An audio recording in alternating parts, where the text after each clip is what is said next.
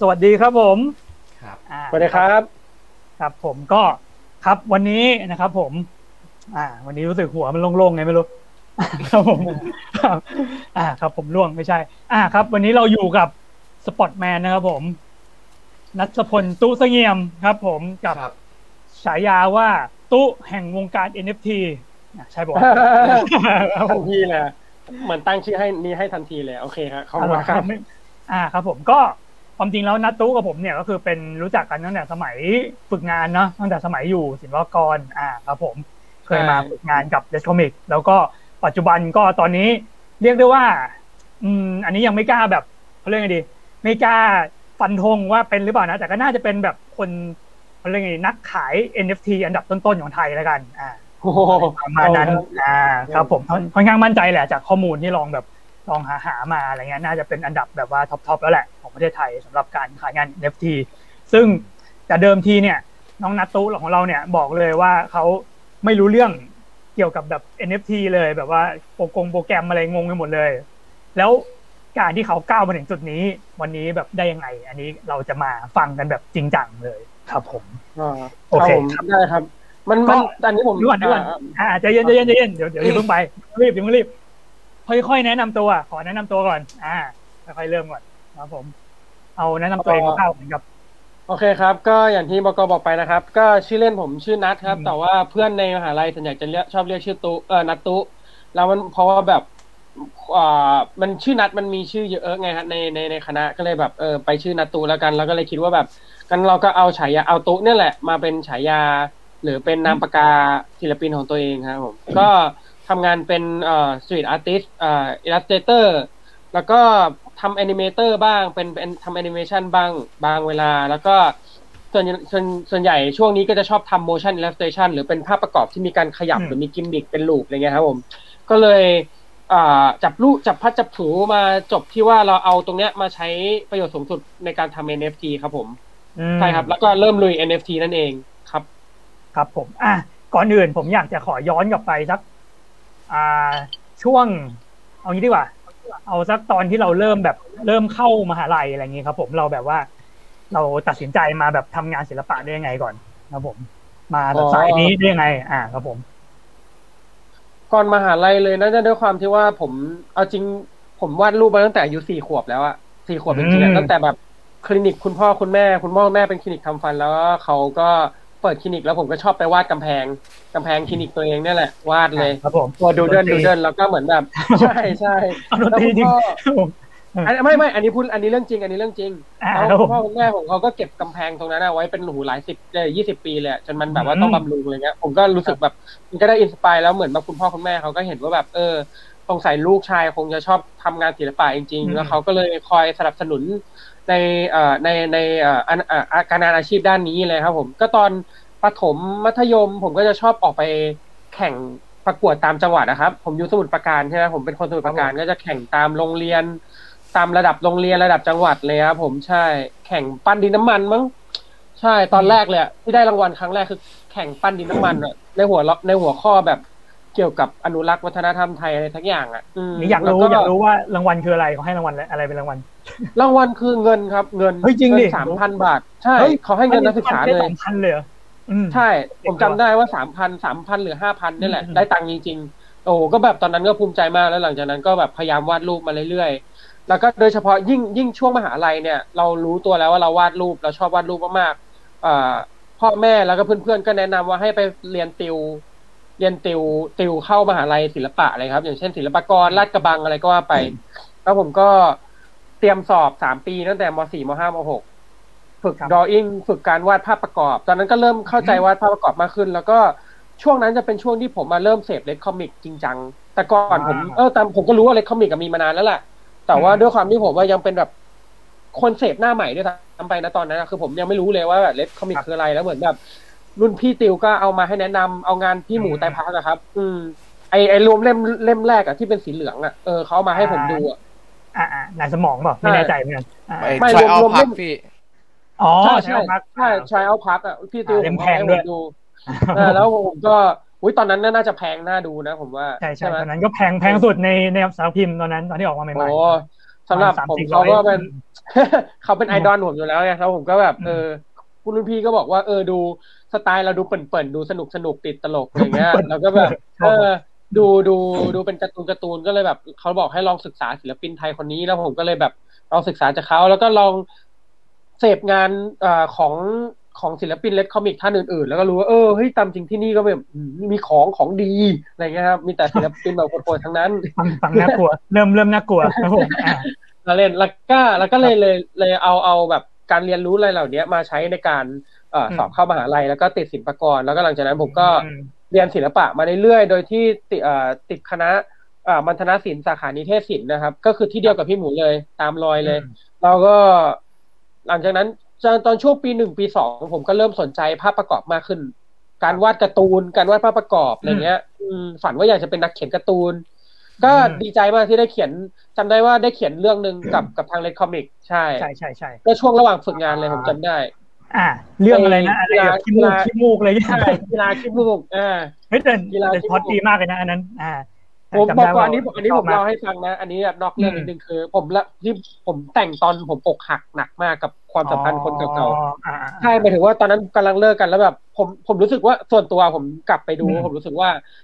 ไอ skill ในการวาดผมว่าผมใส่ได้เต็มกว่านี้อะตอนนั้นอืมคือมันไม่ไหวแต่ว่าในเมื่อแต่โชคดีที่ว่าเราคิดสคริปต์เนื้อเรื่องมาพักใหญ่ ๆ แล้วว่า เราจะเอาเนื้อเรื่องประเด็นประมาณนี้แหละเกี่ยวกับความฝันวัยเด็กแล้วผมเป็นคนชอบเรื่องเกี่ยวกับวัยเด็กมากๆ แล้ว ผมก็เลยเอาไอแกนของคำว่าวัยเด็กเนี่ยแหละหรือชายชายฮูปเนี่ยมาเป็นมาเป็นสไตล์หลักในการทำงานศิลปะผมจนถึงทุกวันเนี้ยเหมือน adapt ตัวเองจากศิลปินหลาย ๆ ท่าน แล้วก็สร้างมาเป็นอืมความที่มันแบบ มีความเป็นการ์ตูนการ์ตูนมากขึ้นแต่การ์ตูนแบบสนุกสนุกๆแล้วก็แบบครับอเมริกันอเมริกันยุโรปนิดนึงอะไรเงี้ยครับที่ที่ผมชอบอืมใช่ ตามตาม culture อยู่แล้ว ใช่ครับอืมอืมเอ้ยเหมือนใช่แล้วก็คุณคุณผม อันนั้นมันมีโจทย์ด้วยแบบว่าแบบโตแล้วทำไมยังอ่านการ์ตูนอะไรอย่างงี้ป่ะใช่ป่ะอันนั้นใช่เล่มนั้นอ่าป่ะใช่ใช่ใช่อ่าใช่ใช่ใช่ไหมอ่านึกว่าเล่มเก้าศูนย์ใช่ครับใช่อ่าไม่ไม่ไม่ใช่ไม่อันใช่นั้นเก้าน่าศูจะนย์เป็นเล่มที่บกบอกว่าจะเป็นเล่มรวมเล่มเล่มอันสุดอ่าท้ายเล่มก่อนอ่าเล่มอีชูรายสุดเดือนท้ายรายเดือนเออใช่รายเดือนก็อ่าสุดท้ายเลยก่อนที่จะเป็นอ่ารายรายรายครึ่งปีหรือตามเอ่ออ่าตามก่อนที่จะเป็นก่อนที่เป็นแบบคอนเซปต์แบบ ไอออกลายสะดวก อ่าเอ่อรายสะดวกคือรายตามแบบสส่วนใหญ่ก็จะเป็นช่วงเอ่อทำงานงานงานหนังสือใช่ไหมนะฮะใช่เพราะใช่จะเป็นช่วงปที่ระสะมาณดวกนั้นที่สุดและในปัจจุบันงานหนังสือก็หายไปแล้วนะครับเออเราต้องมีออนไลเข้าน์ใจมีออนไลน์แอคตรงนี้ใช่ใช่มีออนไลน์ อ่าครับ อ่าเอ่อก่อนที่อันนี้เรามาถึงยุคมหาลัยเนาะก่อนที่จะไปต่อเดี๋ยวขอแวะทักทายช่องแชทนิดนึงอ่าเห็นมีได้ครับผมดูช่องแชทได้ไหมอะผมอยากรู้อะได้ได้แต่ มันต้องยังไงอะเจต้องใช้โทรศัพท์ดูอะ อันนี้ตู้รับผ่านแล้วอ๋อ ผมเปิดผ่านแล็ปท็อปอ่างั้นเดี๋ยวผมใช้ลองดูเลยโทรศัพท์ครับผมได้อะครับเดี๋ยวผมทักทายนิดนึงไปไปดูที่ไหนครับใน Facebook ของเลดเลยใช่ไหมครับ ใช่ครับ ดูในใช่ครับ โอเคครับ น้องคว้างมะม่วง จังหวะนี้ต้อง save พี่ซันนะครับผมขอบคุณครับ อ่า ก็ช่วยกัน save นะครับเนี่ยครับผมคำถาม อ่า มีคำถามแล้วแต่เดี๋ยวขอเก็บคำถามไว้ก่อน อ่า ครับผม ครับผมอ่าคุณนัทวัฒน์โทนี่นะครับ ผมตั้งนาฬิกาปลุกมารอฟังไลฟ์ครับ อ่า เข้ามาโอ้เป๊ะขมาอบกคุณนะคครัรับบอ่าอ่าเฮ้ยเจฟเข้ามาดูด้วย เจฟสวัสดีอ่าคุณเอออ่าน้องน้องห้องม่วง อ่าพี่สันตามะขอบคุณครับ อ่าพี่ยิ่งไม่ค่อยมั่นใจกับทรงผมนี้เท่าไหร่อยู่นะครับ ขอบคุณครับผมคุณวิศวกรนะครับ สวัสดีครับ ผม สวัสดีบกซันกับแขกรับเชิญครับ สวัสดีเช่นกันครับ ผม เอ้า มีคุณอาร์ตนะครับ ผม อ่า สวัสดีครับ อาจารย์อาร์ตครับผม ครับผมผม โอ้ สวัสดีอาจารย์อาร์ตครับ ลูกศิษย์เช่นกันนะครับผม ใช่ลูกศิษย์ลูกศิษย์อุดหนุนงานผมไปแล้วชิ้นหนึ่งขอบคุณมากอะมีคำถามเบาๆอันนี้อะตอบเลยก็ได้ งานวอ x เซลขายได้ไหมครับวอล์กเซลนี่คืออะไรเหรอครับบกนั่นสิ เขาเคยอ๋ออธิบายไปรอบนึงแล้วอ๋อจำได้แล้วเขาน่าจะถามว่างานวอ x เซลเนี่ยเอามาขาย NFT ได้ไหมอะไรอย่างงี้ใช่ไหมก็เดี๋ยวก่อนก็ได้ เดี๋ยว อะเดี๋ยวเรา หรือจะตอบเลยวะตอบเลยก็ได้เนาะตอบเลยก็ได้งาน Vox- งานวอ x เซลเนี่ยเป็นงานไงนะกูจำไม่ค่อยได้เหมือนเป็น pixel art บวกกับแอนิเมชันอะไรอย่างเงี้ยป่ะผมจำไม่ได้เหมือนกันครับ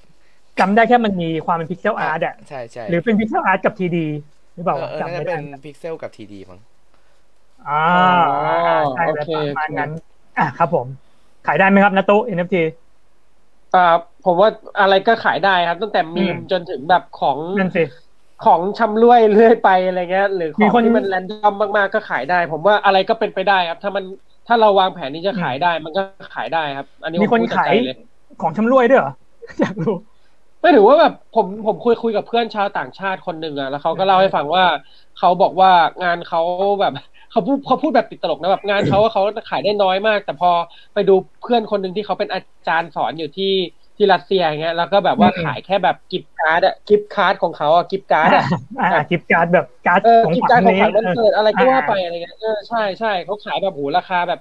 หลายหมื่นอะไรเงี้ยเย้ผมก็เลยแบบเออเขาก็เลยติดตลกอะไรเงี้ยอืมอ่าหลายหมื่นบาทอะไรเงี้ย ใช่ก็ครับมันมันมันขึ้นมันมีปัจจัยหลายอย่างเบื้องหลังที่ทำให้ขายได้จได้ริงได้ผมโอผมเคเข้าไป search มาครับแล้วผมผมมีวิธีนี้แบบนิยามให้พี่ซันเข้าใจและจำได้อ่าครับผม voxel คือ Minecraft ครับ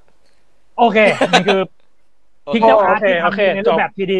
อ่าโออ่าเคอ่าโอเค ขายได้นะครับผมโอเคผมว่าน่าสนใจด้วยก็ดูดิจิตอลอยู่อ่าอ่าโอเคอะเรามาไปต่อกันที่เมื่อกี้เราเข้ามาในระดับมหาลัย อ่าครับ ผมมาที่ฝึกงานแล้วด้วยทำการ์ตูนแล้ว แล้วอะไรที่ทำให้เราแบบออกไปสู่โลกทำงานจนกระทั่งมาถึงยุคของ NFT ได้ครับผมๆอ๋อก็อืมอืม เอ่อก็จบจบการศึกษาน่าจะประมาณสามปีที่แล้ว ต้นต้นต้นปีสองหกหนึ่งผมเอ่อก็ ตอนนั้นก็ยังมาออกมาด้วยความกลัวที่ว่าเราไม่รู้ว่าการที่จะเป็นศิลปินจริง ๆ ตอนนั้นเรา ผมว่าผมก็ยังไม่ได้มีชื่อเสียงอะไรขนาดนั้นอะ ก็คือยังพอมีคนรู้จักยังพอแบบทำหลักให้ issue ต่าง ๆ บ้างอะไรเงี้ยสำนักต่างๆเนี่ยอย่างของเลดคอมิกทำให้ไบโอสโคปอืมอืมอืมแล้วก็ทำให้สำนักข่าวอื่นๆอะไรเงี้ย แต่ว่า ผมรู้สึกว่าตัวเองก็ยัง no name อยู่นะ มันเหมือนแบบครับยังช่วงเก็บเกี่ยวเลเวลตัวเองอะอะไรเงี้ย เราก็เลยแบบอือฮึมีความกลัวอยู่ว่าแบบเราจะออกมาหากินอะไรยังไงได้ไหม แล้วก็แบบอืมอืมก็เลยก็เลยเหมือนแบบพยายามหา safe zone ตัวเองก็คือไปหาเอ่อทำงานในในบริษัท ก็ใช่ครับ ก็เลยเข้าไปทำงานเป็นบริษัทเหมือนแบบทำเหมือนแนวแอนิเมชันนะครับ วาดรูป แต่ก็ได้วาดสไตล์ตัวเอง แต่ก็จะแบบอืมเน้นมีการ animate อะไรก็ว่าไป ก็ฝึกทักษะตัวเองใหม่ๆ แล้วก็เรียนทำทำงานมาประมาณสองปีครึ่งมั้งถ้าผมจำไม่ผิด ใช่ แล้วก็ก็ระหว่างนานอยู่นั้นนะผมก็เริ่มทำอืมอืมแล้วเริ่มทำฟรีแลนซ์ประกอบควบคู่ไปด้วยครับเริ่มเริ่มฟรีแลนซ์ประกอบควบคู่ไปด้วย ก็คือเหมือนแบบเขาก็ให้โอกาส เพราะว่าแบบในในบริษัทเขาค่อนข้าง flexible เราก็มีโอกาสได้ทำงานให้กับที่ต่างๆ job ต่างๆ เวลาเขาเสนอหรือ offer มา แล้วผมก็เริ่มรู้แล้วว่า เออเฮ้ยแนวนี้มันอาจจะเริ่ม work ก็ได้ แต่ว่าไอรายได้ของงานฟรีแลนซ์น่ะมันยังไม่ครับสามารถ secure หรือว่าทำให้เราแบบมั่นใจได้ว่าเราจะออกมาเป็น artist เต็มตัวอืผมก็เลยลอง strategy ก็คือลองลองแบบก็คือเราฝันไว้แล้วเมื่อปี 2020 คือผมจะจัด ex- exhibition ตัวเองให้ได้อืมซึ่งผมเอ่อพฤศจิกายนปีที่แล้วก็เป็นเดือนเกิดของผม แล้วก็ผมตัดสินใจเลยว่าผมจะจัดโซโล่ exhibition ของตัวเองที่พี่เจมาดูอะครับ อืมตู้โซโล่ exhibition เมื่อเมื่อพฤศจิกายน โดยที่แบบกำตังไปหลายแบบโอ้โหหลายเยอะอะกำไปเยอะมาก แล้วก็หมดไปเยอะ ได้กำไรกลับมาก็ไม่ไม่เท่ากับต้นทุนที่เสียไป อันนี้ต้องว่าตรงๆแสดงว่าขาแต่ดทุนว่านั่นเองครับผมใช่ครับใช่แต่ว่าผมมารู้สึกว่าผมดีใจที่ว่าสุดท้ายมันเป็นมันเป็นความรู้สึกที่ว่าเราได้เราได้ได้ได้ปล่อยของจริง ๆ เราได้ปล่อยได้แบบทำสุดตามร้อฝัยนเนาะอืมอืมใช่การจัด exhibition คือมันไม่มีมันไม่เหมือนการออกแบบดีไซน์ที่ว่ามีใครมาติมาแก้ มันคือแบบคุณใส่สุดได้จริง ๆ อะ ใช่ แล้วก็เป็นพื้นที่ของคุณมันคือแบบคุณสร้างจักรวาลของคุณแล้วมันเป็นหนึ่งในฝันของผมจริง ๆ แล้วจากนั้นมันก็เป็น long term plan จริง ๆ ก็คือ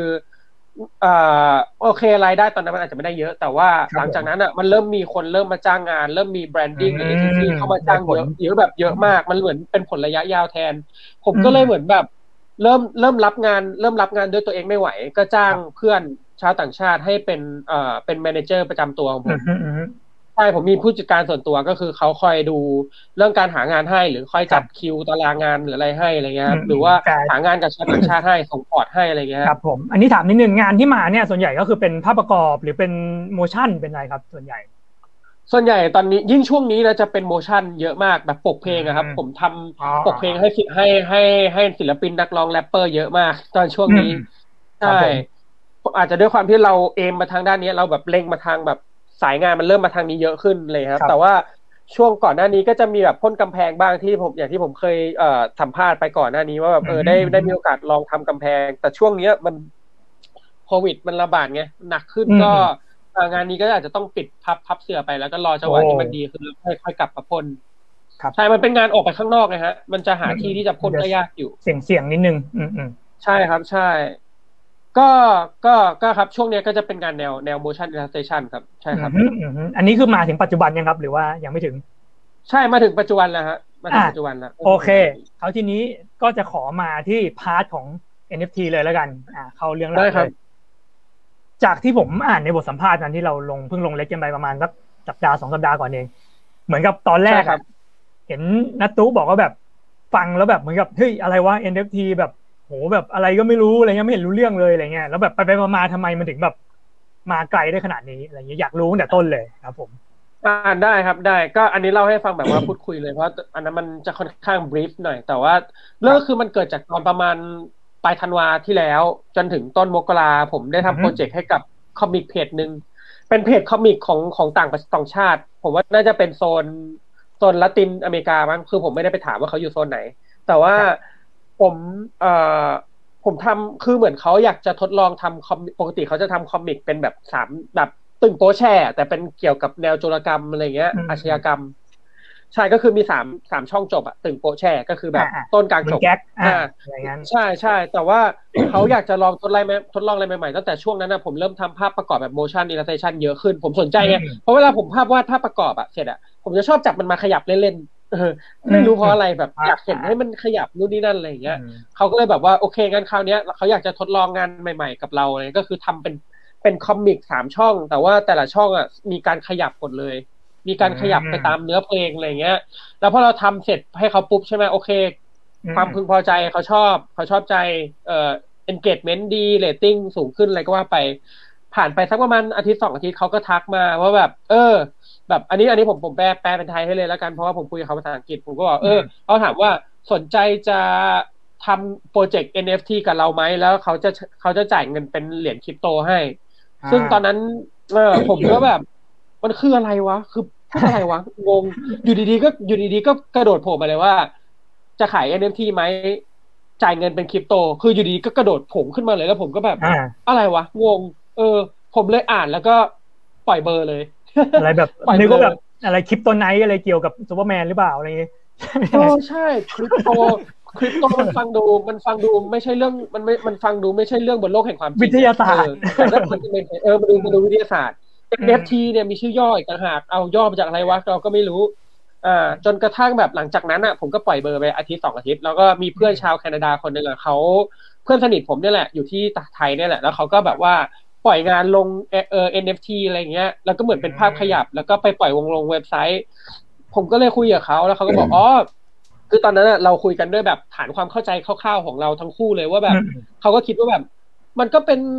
มันก็เป็นพื้นที่ให้เราได้ขายงานศิลปะออนไลน์แหละอืมอ่าแล้วก็ได้ตังค์อ่าแต่ได้จำนวนมากเลย แต่ได้จำนวนมากอ้าวพอมีเรื่องเงินเข้ามาตาโอ้ก็ลุกวาวมากด้วยจากไม่บใช่อยเงินน้จาอกยบอยออนอ่าใช่ก็เป็นบอยออนไฟย่าของจริงแล้วครับตาเอาเป็นไฟเลยตอนนี้ อ่าครับผมผมก็ ก็เลยก็เลยก็เลยแบบคุยกับเขามากขึ้น แล้วก็ศึกษาปรึกษากับพี่พี่พี่ๆคนไทยนี่แหละศิลปินคนไทยหลายคนว่าแบบเออมันคืออะไรแล้วเราต้องเริ่มยังไง เราก็ได้จับพลัดจับผลูเข้าไปในกลุ่มของเอ่อ NFT เอ่อ NFT and Crypto Art Thailand อันนี้เป็นครับเอ่อกลุ่มกลุ่มเปิดใช่ครับ ก็เป็นกลุ่มที่แบบว่ารวม community ของศิลปินไทยที่อยากจะทำ NFT อะไรอย่างเงี้ยครับผมได้เข้ามาเจอกันเพราะว่าข้างในนั้นมันไม่ได้มีแค่ มันไม่ได้มีแค่เอ่อ creator เราจะเรียกกันว่า creator หรือหรือศิลปินอะไรอย่างเงี้ยครับผมไม่ได้มีแค่ creator แต่จะมี collector ด้วยหรือนักสะสม หรือหรือนักลงทุนนักสะสมเนี่ยครับก็คือเราสามารถให้คำปรึกษาพูดคุยกันได้เวลาแบบอืมเพราะว่ากฎกฎเกณฑ์หรือการทำงานหรือระบบหรือโครงสร้างของมันอะค่อนข้างใหม่มากๆ แล้วทุกๆคนมันเหมือนต้องเรียนรู้ไปด้วยกันนะครับ แล้วก็ในเรื่องของระบบคริปโตอะมันมีการ ผันผวนหรือมีการเหวี่ยงของค่าเงินที่แบบอืมอืมเร็วมากใช่ใช่ๆทุกคนแบบก็เลยเหมือนแบบ ข่าวทุกอย่างมันจะมาไวไปไวมากๆ ทุกคนจะต้องคอยติดตามงานเอ่อติดตามข่าวสารตลอดเวลาก็เลยกลุ่มเนี้ยก็เลยเป็นกลุ่มที่แบบพอช่วยผมได้ แล้วก็ตอนนั้นผมเลยตัดสินใจว่า ตอนนั้นก็จะประมาณ ประมาณมีนามั้งมีนาเมษาละผมก็เลยตัดสินใจ เอางานของตัวเองไปทิ้งลงในนั้น คือสำหรับคนที่เริ่มใหม่ผมแนะนำว่าให้ลองเอาผลงานของตัวเองอะไปลงในนั้น ให้ให้ให้หลายหลายคนได้เห็นคือ เราไม่ต้องบอกก็ได้ว่าเราลง NFT ในเว็บไซต์อะไรยังไง เราแค่บอกว่าผมเริ่มใหม่ครับ ผมยังไม่มีความรู้อะไร ผมต้องทำยังไงบ้างขอคำปรึกษาทุกคนนะครับ ผมทำงานสไตล์อย่างนี้ ถ้าใครสนใจมาฝากติดตามงานได้นะครับ ผมมาปล่อยงานในลงในนั้นแล้วก็มีเอ่อพี่เอ่อพี่ collector หรือพี่นักลงทุนที่ใจดีมากคนนึงเขาก็เหมือนแบบส่ง invitation มาให้ผมฟรีว่าแบบ เออเขาเห็นเขาเห็น potential หรือความเป็นไปได้ในงานของเราว่าแบบเออเราจะโตแน่ๆ เพราะผมทำงานอืมแนว motion illustration ไงซึ่งมันแบบไปเจาะอืมตลาดหลักของ NFT มากๆเลยอะเออแล้วงานสไตล์เราที่แบบว่าอาจจะแบบไม่ค่อยเหมือนใครในในในในโทนของ NFT อะไรเงี้ยเขาก็เลยแบบว่าเออลองลองให้แบบไออินไว้เนี้ยให้กับเว็บไซต์เนี้ยเราฟรีครับ เพราะว่าในเว็บไซต์เนี้ยเรา มันมันต้องถูกเชิญเข้านั้นนะถึงจะเข้าไปขายงานในนั้นได้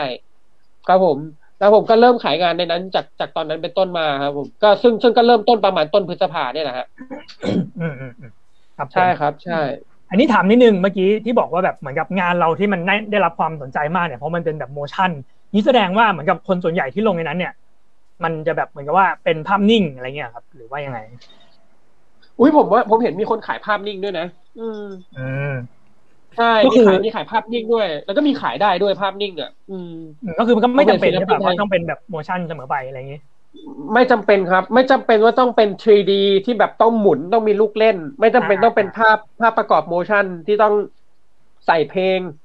อืมเป็นภาพนิ่งๆเฉยๆก็ได้ครับ ใช่อืมตราบเท่าที่ว่ามันมี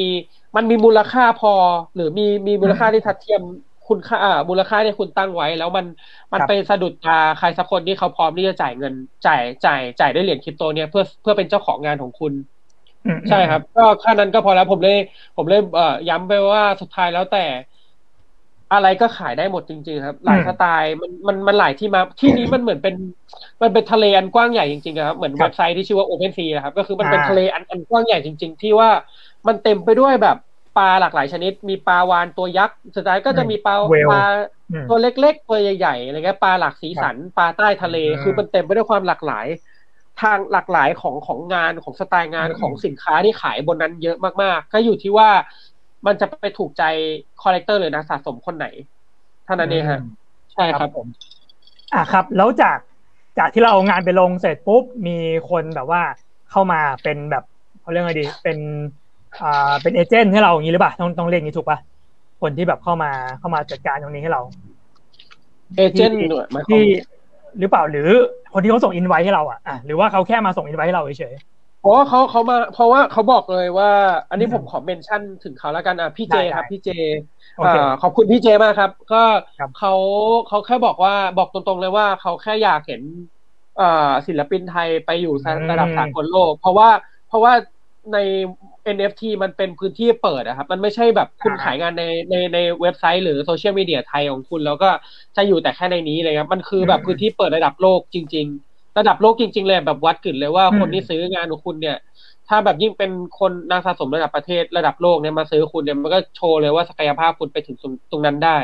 แล้วเขาก็เห็นว่ามีศิลปะศิลปินไทยคนเก่งๆหลายคนอืมอืมแต่อยู่ที่ว่ามันจะมีหลายปัจจัยด้วยว่า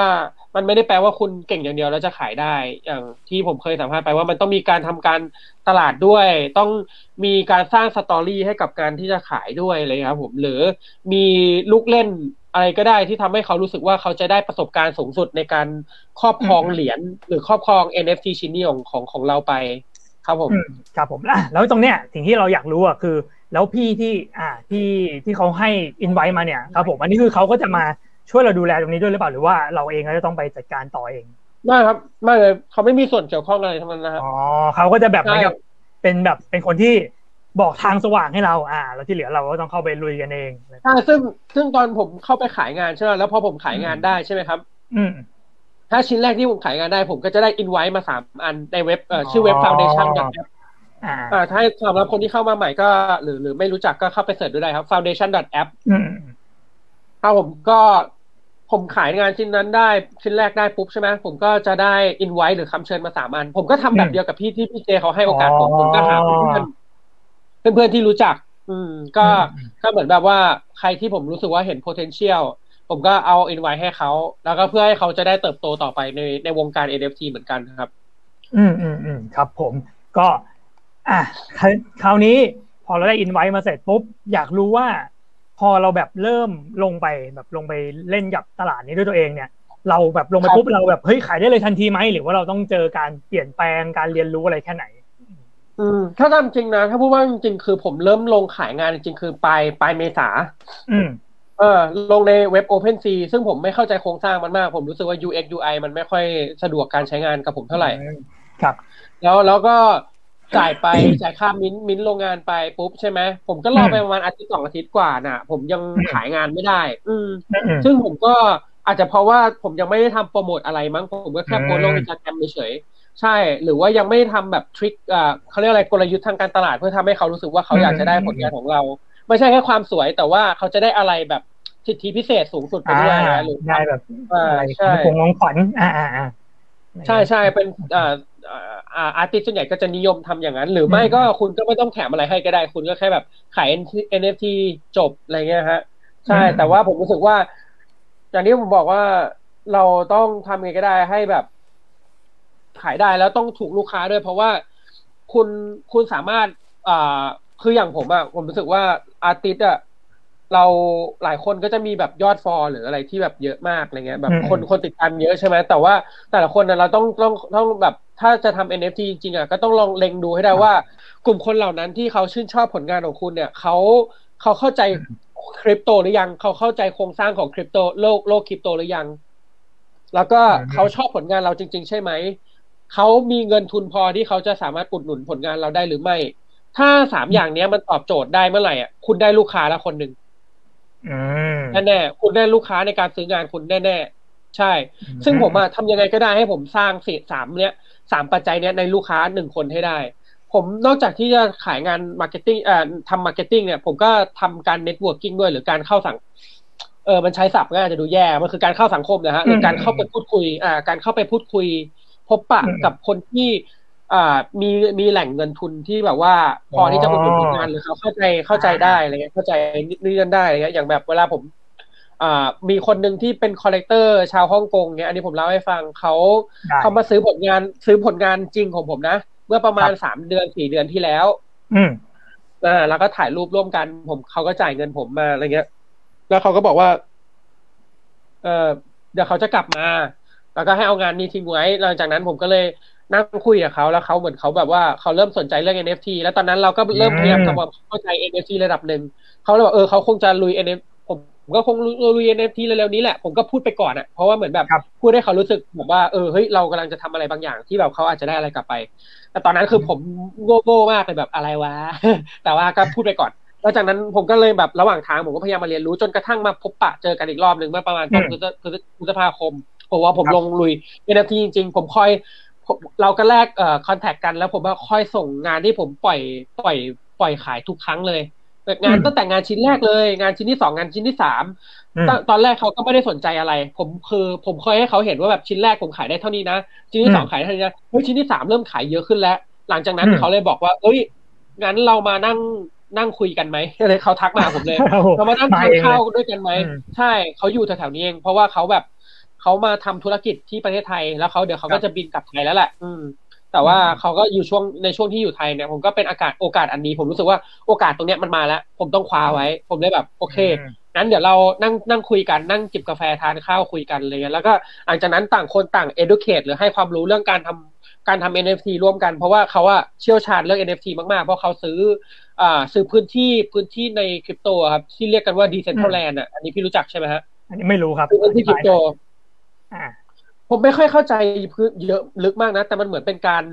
ปล่อยพื้นที่ในอากาศนะครับ พื้นที่ที่ถูกอืมจำลองขึ้นมาในในโลกของ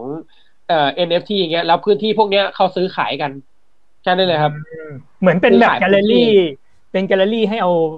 ให้เอาแบบเอางานเข้าไปอะไรอย่างงี้ป่ะหรือไม่เกี่ยวไม่ใช่อันนี้อันนี้ผม อันนี้ผมตอบไม่ได้ไม่แน่ใจเนอะไม่ไม่อ่าลึกมากใช่ไม่ไม่อยากโอเอเคอไม่ได้ อยากเออเจอลึกมากเพราะเดี๋ยวข้อมูลผิด แต่ว่ามันอืมเหมือนเป็นการซื้อขายพื้นที่กันแล้วเหมือนแบบเขาก็โอเคพอมีความรู้ระดับหนึ่งแล้วส่วนผมก็มีความเข้าใจทางด้านงานศิลปะระดับหนึ่งเพราะเขาไม่ค่อยเข้าใจด้านศิลปะเท่าไหร่อืมแล้วเราก็เลยมาแบบประจบพบเจอกันแล้ว หลังจากนั้นน่ะ ทุกครั้งที่มีการประมูลผลงานได้เอ้ยมีการเริ่มประมูลผลงานเนี่ยผมก็จะส่งพอร์ตผมให้เขาดูว่า เอ้ยผมเริ่มขายงานแล้วนะ สนใจเปล่าเขาก็จะแบบอะไรเงี้ยฮะใช่อืมมันมันเหมือนเป็นการเราสร้างคอนเน c t ชันไว้ได้แล้วครับแล้วเขาก็เหมือนแบบว่าเขาอยากจะอุดหนุนผลงานเราอยู่แล้ว เป็นเหรียญเพราะเขาอืมรู้ว่า คือคนที่เป็นนักลงทุนหรือแบบคนที่เป็นอืมเศรษฐีอะไรเงี้ยเขามีเงินเยอะใช่ไหมแล้วเขารู้ว่าอืมเขาเขาจะเขาเวลาเขามองความเป็นได้เป็นไปได้เขาจะมองความเป็นไปได้ระยะไกล สิ่งที่เราทำได้คือเราพยายามทำยังไงก็ได้ให้เขารู้สึกว่า นอกจากที่เขาจะได้งานอันสวยงามไปในอันชิ้นนี้ไปเนี่ยงานที่สุดเอ็กซ์คลูซีฟไปเนี่ย ของเราไปเนี่ย เขาสามารถเอาไปลงทุนอะไรต่อได้ในอนาคตอืมที่มันจะให้กำไรกับเขากลับมา ใช่ครับ ใช่อืมอืม ซึ่งถ้าเขามองว่ามันมีความเป็นไปได้ในอนาคตอันไกลหรืออันใกล้ แต่ไม่ใกล้มากเนี่ย เขาก็เขาก็อยากจะอุดหนุนงานเราอืมอุดหนุนผลงานเราอะไรอย่างเงี้ยผมใช่ อันนี้คือความรู้สึกผมนะแล้วก็ ผมก็ติดต่อกับใครหลาย ๆ คนเลยนะที่แบบว่าผมผมโยนมั่วเลยอะแบบว่าทักไปหาคนนู้นคนนี้คนนั้น หาญาติผมที่แบบว่าขออนุญาตเลยเหรอโอ้ไม่ได้ไม่ได้คือคือคือคือทักไปบอกว่าสวัสดีครับ ผมเอ่อตู้นะครับ แล้วก็พอดีผมนั่นแหละกำลังลง NFT รู้จะไม่เห็นอืมเห็นว่าเล่นบิตคอยอยู่ ไม่รู้ว่าอ๋อเข้าใจ NFT เปล่าอะไรเงี้ยอ่าเอเป็อนญาติกับเราต้อสางยที่เข้าใจอ่าอะไรงั้นใช่ใช่ไม่ใช่อ่าไม่ใช่แค่ญาติก็มีเพื่อนด้วยเหมือนเราลองไปอืมสะกิดถามด้วยโยนหินถามทางอืมด้วยแล้วถ้าเขาแบบพอเข้าใจ ถ้าเขาเริ่มเข้าอ่าเขาเข้าใจเรื่องระบบคริปโต หรือบิตคอยเนี้ยอืมเขาก็มีพื้นฐานระดับหนึ่งแล้ว แล้วก็มีครับน่าจะเล่นเรื่องเล่นลงทุนเป็นเล่นเรื่องการลงทุนเป็นอะอืมเราก็จะเริ่มแบบอธิบายให้เขาแบบให้เข้าใจคร่าวๆว่าเออผมกำลังขาย NFT เลย NFT มันคืออะไร แล้วเขาจะได้อะไรกลับไป ถ้าเขาซื้อผลงานของเราไปได้ อะไรอย่างเงี้ยฮะแล้วจากนั้นเขาก็จะเริ่มแบบบางอ้อขึ้นเรื่อยๆว่า โอ้เออถ้าอะแต่ถ้าเขาไม่สนใจแล้วก็ไม่เป็นไรคืออืมผมมายึดหลัก คือด้วยความที่ผมรู้ตัวว่าผมมาเก่งเรื่องการขายมากๆ อันเนี้ยแบบอืมรู้สึกมั่นใจในตัวเองมากๆ ว่าเราเก่งเรื่องการขาย แล้วเราได้ภาษา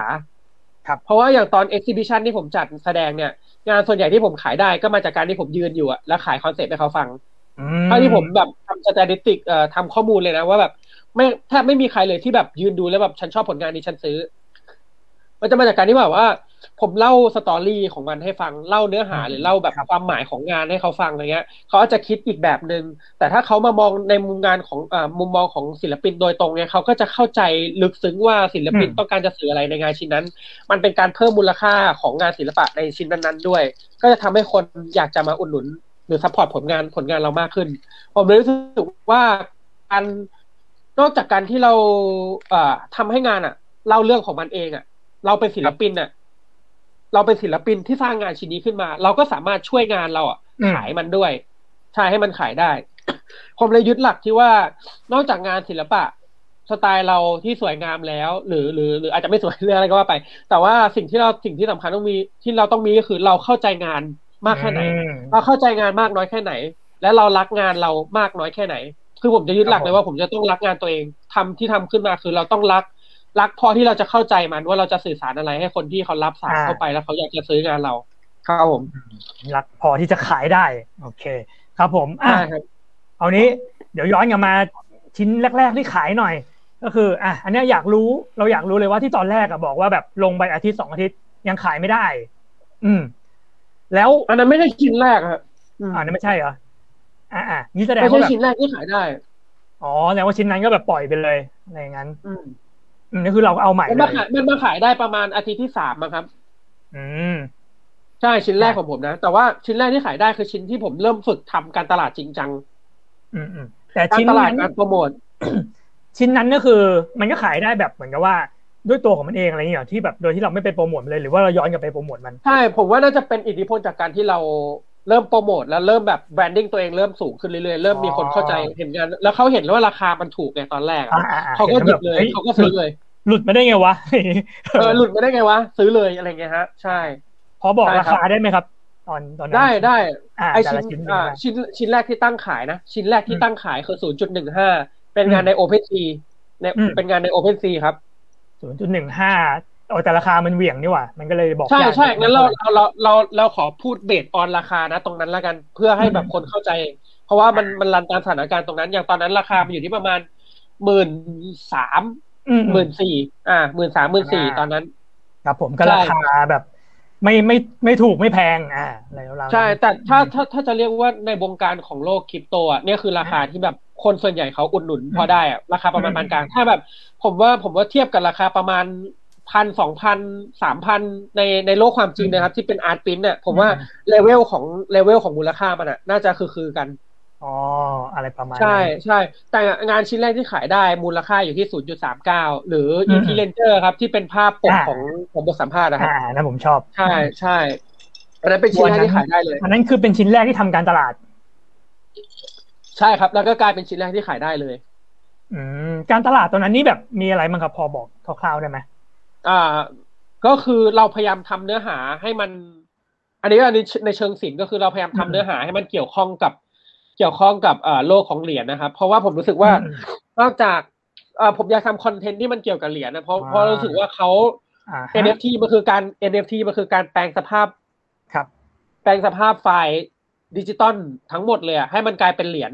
อืมมันจะไปอ่ามันมันไป mine หรือไปขุดเลยอะโดยวิธีการอะไรก็ว่าไปของเขาอะไรเงี้ยหลังบ้านของเขาอะให้มันมาโลเคตงานของเขาให้กลายสภาพเป็นเหรียญเหรียญหนึ่งเหรียญคริปโตเหรียญหนึ่งแล้วเขาก็ซื้อขายกันใช่ไหมแล้วผมก็รู้สึกว่า คนที่ซื้อผลงานเราเขาเขาเหมือนก็ผมก็รู้สึกว่ามันก็ไม่ต่างอะไรกันที่เขาซื้อเหรียญไปอะเพราะว่าอ่า NFT มันการเก็บคืออืมใช่มันคือการแปลงสภาพเหรียญไปแล้วโทเค็นไนอืซ์มเหรียญเอ่องานให้อืมเป็นเหรียญเนี่ยผมรู้สึกว่าเออมันก็ไม่ต่างอะไรกับการซื้อเหรียญผมเลยอยากทำให้ทุกอย่างมันเกี่ยวข้องกับการเอ่อการการการการเอ่อโลกคริปโตหรือหรือเหรียญเหรียญนั้นๆอะไรเงี้ยครับผมใช่ เพื่อให้เขารู้สึกว่ามันใกล้เคียงกับการซื้อเหรียญของเขา แล้วก็อืมการตลาดก็คือผม เออง่ายๆ คือสเตสเต็ปแรกคือทำของแถมเลยฮะ ใช่อ่าครับผม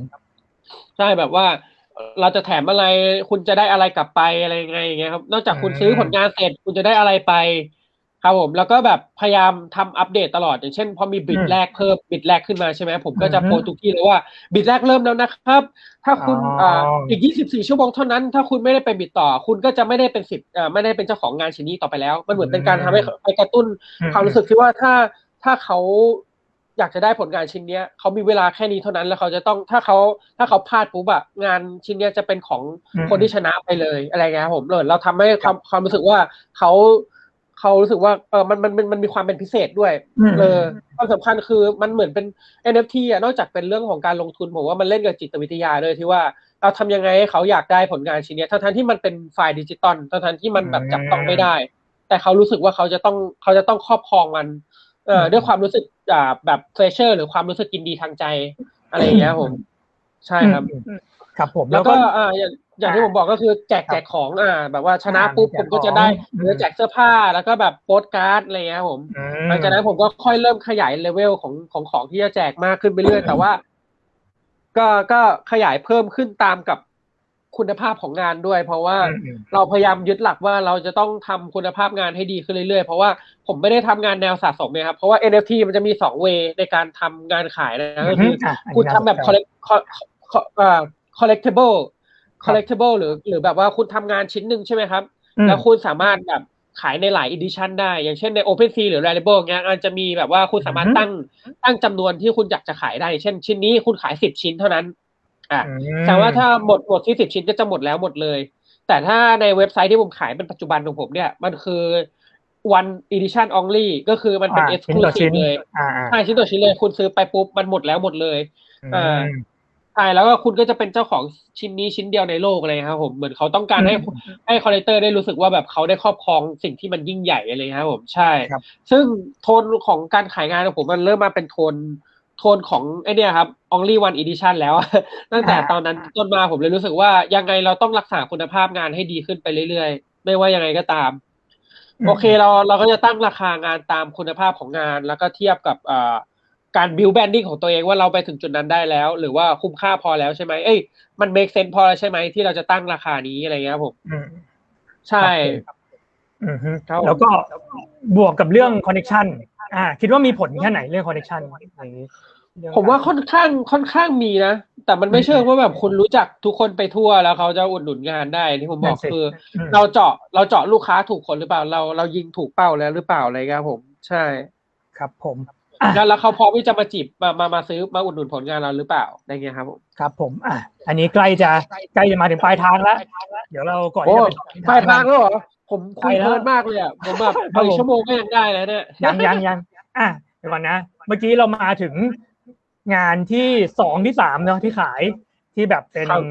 อ่าเป็นการทำการตลาดแล้วอะไรแล้ว แล้วทีเนี้ยตอนนั้นมันยังไม่ถึงหลักแสนอะเท่าที่ดูใช่ไหมราคาใช่ราคาที่ใช่อ่าอ่าใช่ครับใช่ศูนย์จุดเก้าตอนตอนนั้นมันอยู่ที่ประมาณสามหมื่นกว่าๆเองสามหมื่นสามครับผมอืมแล้วคราวเนี้ยเรา เริ่มไปแตะที่แบบเหรียญราคาที่สูงขนาดนั้นได้ยังไง จากที่เราบอกว่าแบบเฮ้ยเราประเมินราคา ว่าแบบชิ้นนี้มันต้องเท่าไหร่เนี่ยอะไรที่ทำให้เราเราก้าวไปถึงจุดนั้นครับผมผมว่านั่นแหละครับสามปัจจัยเลย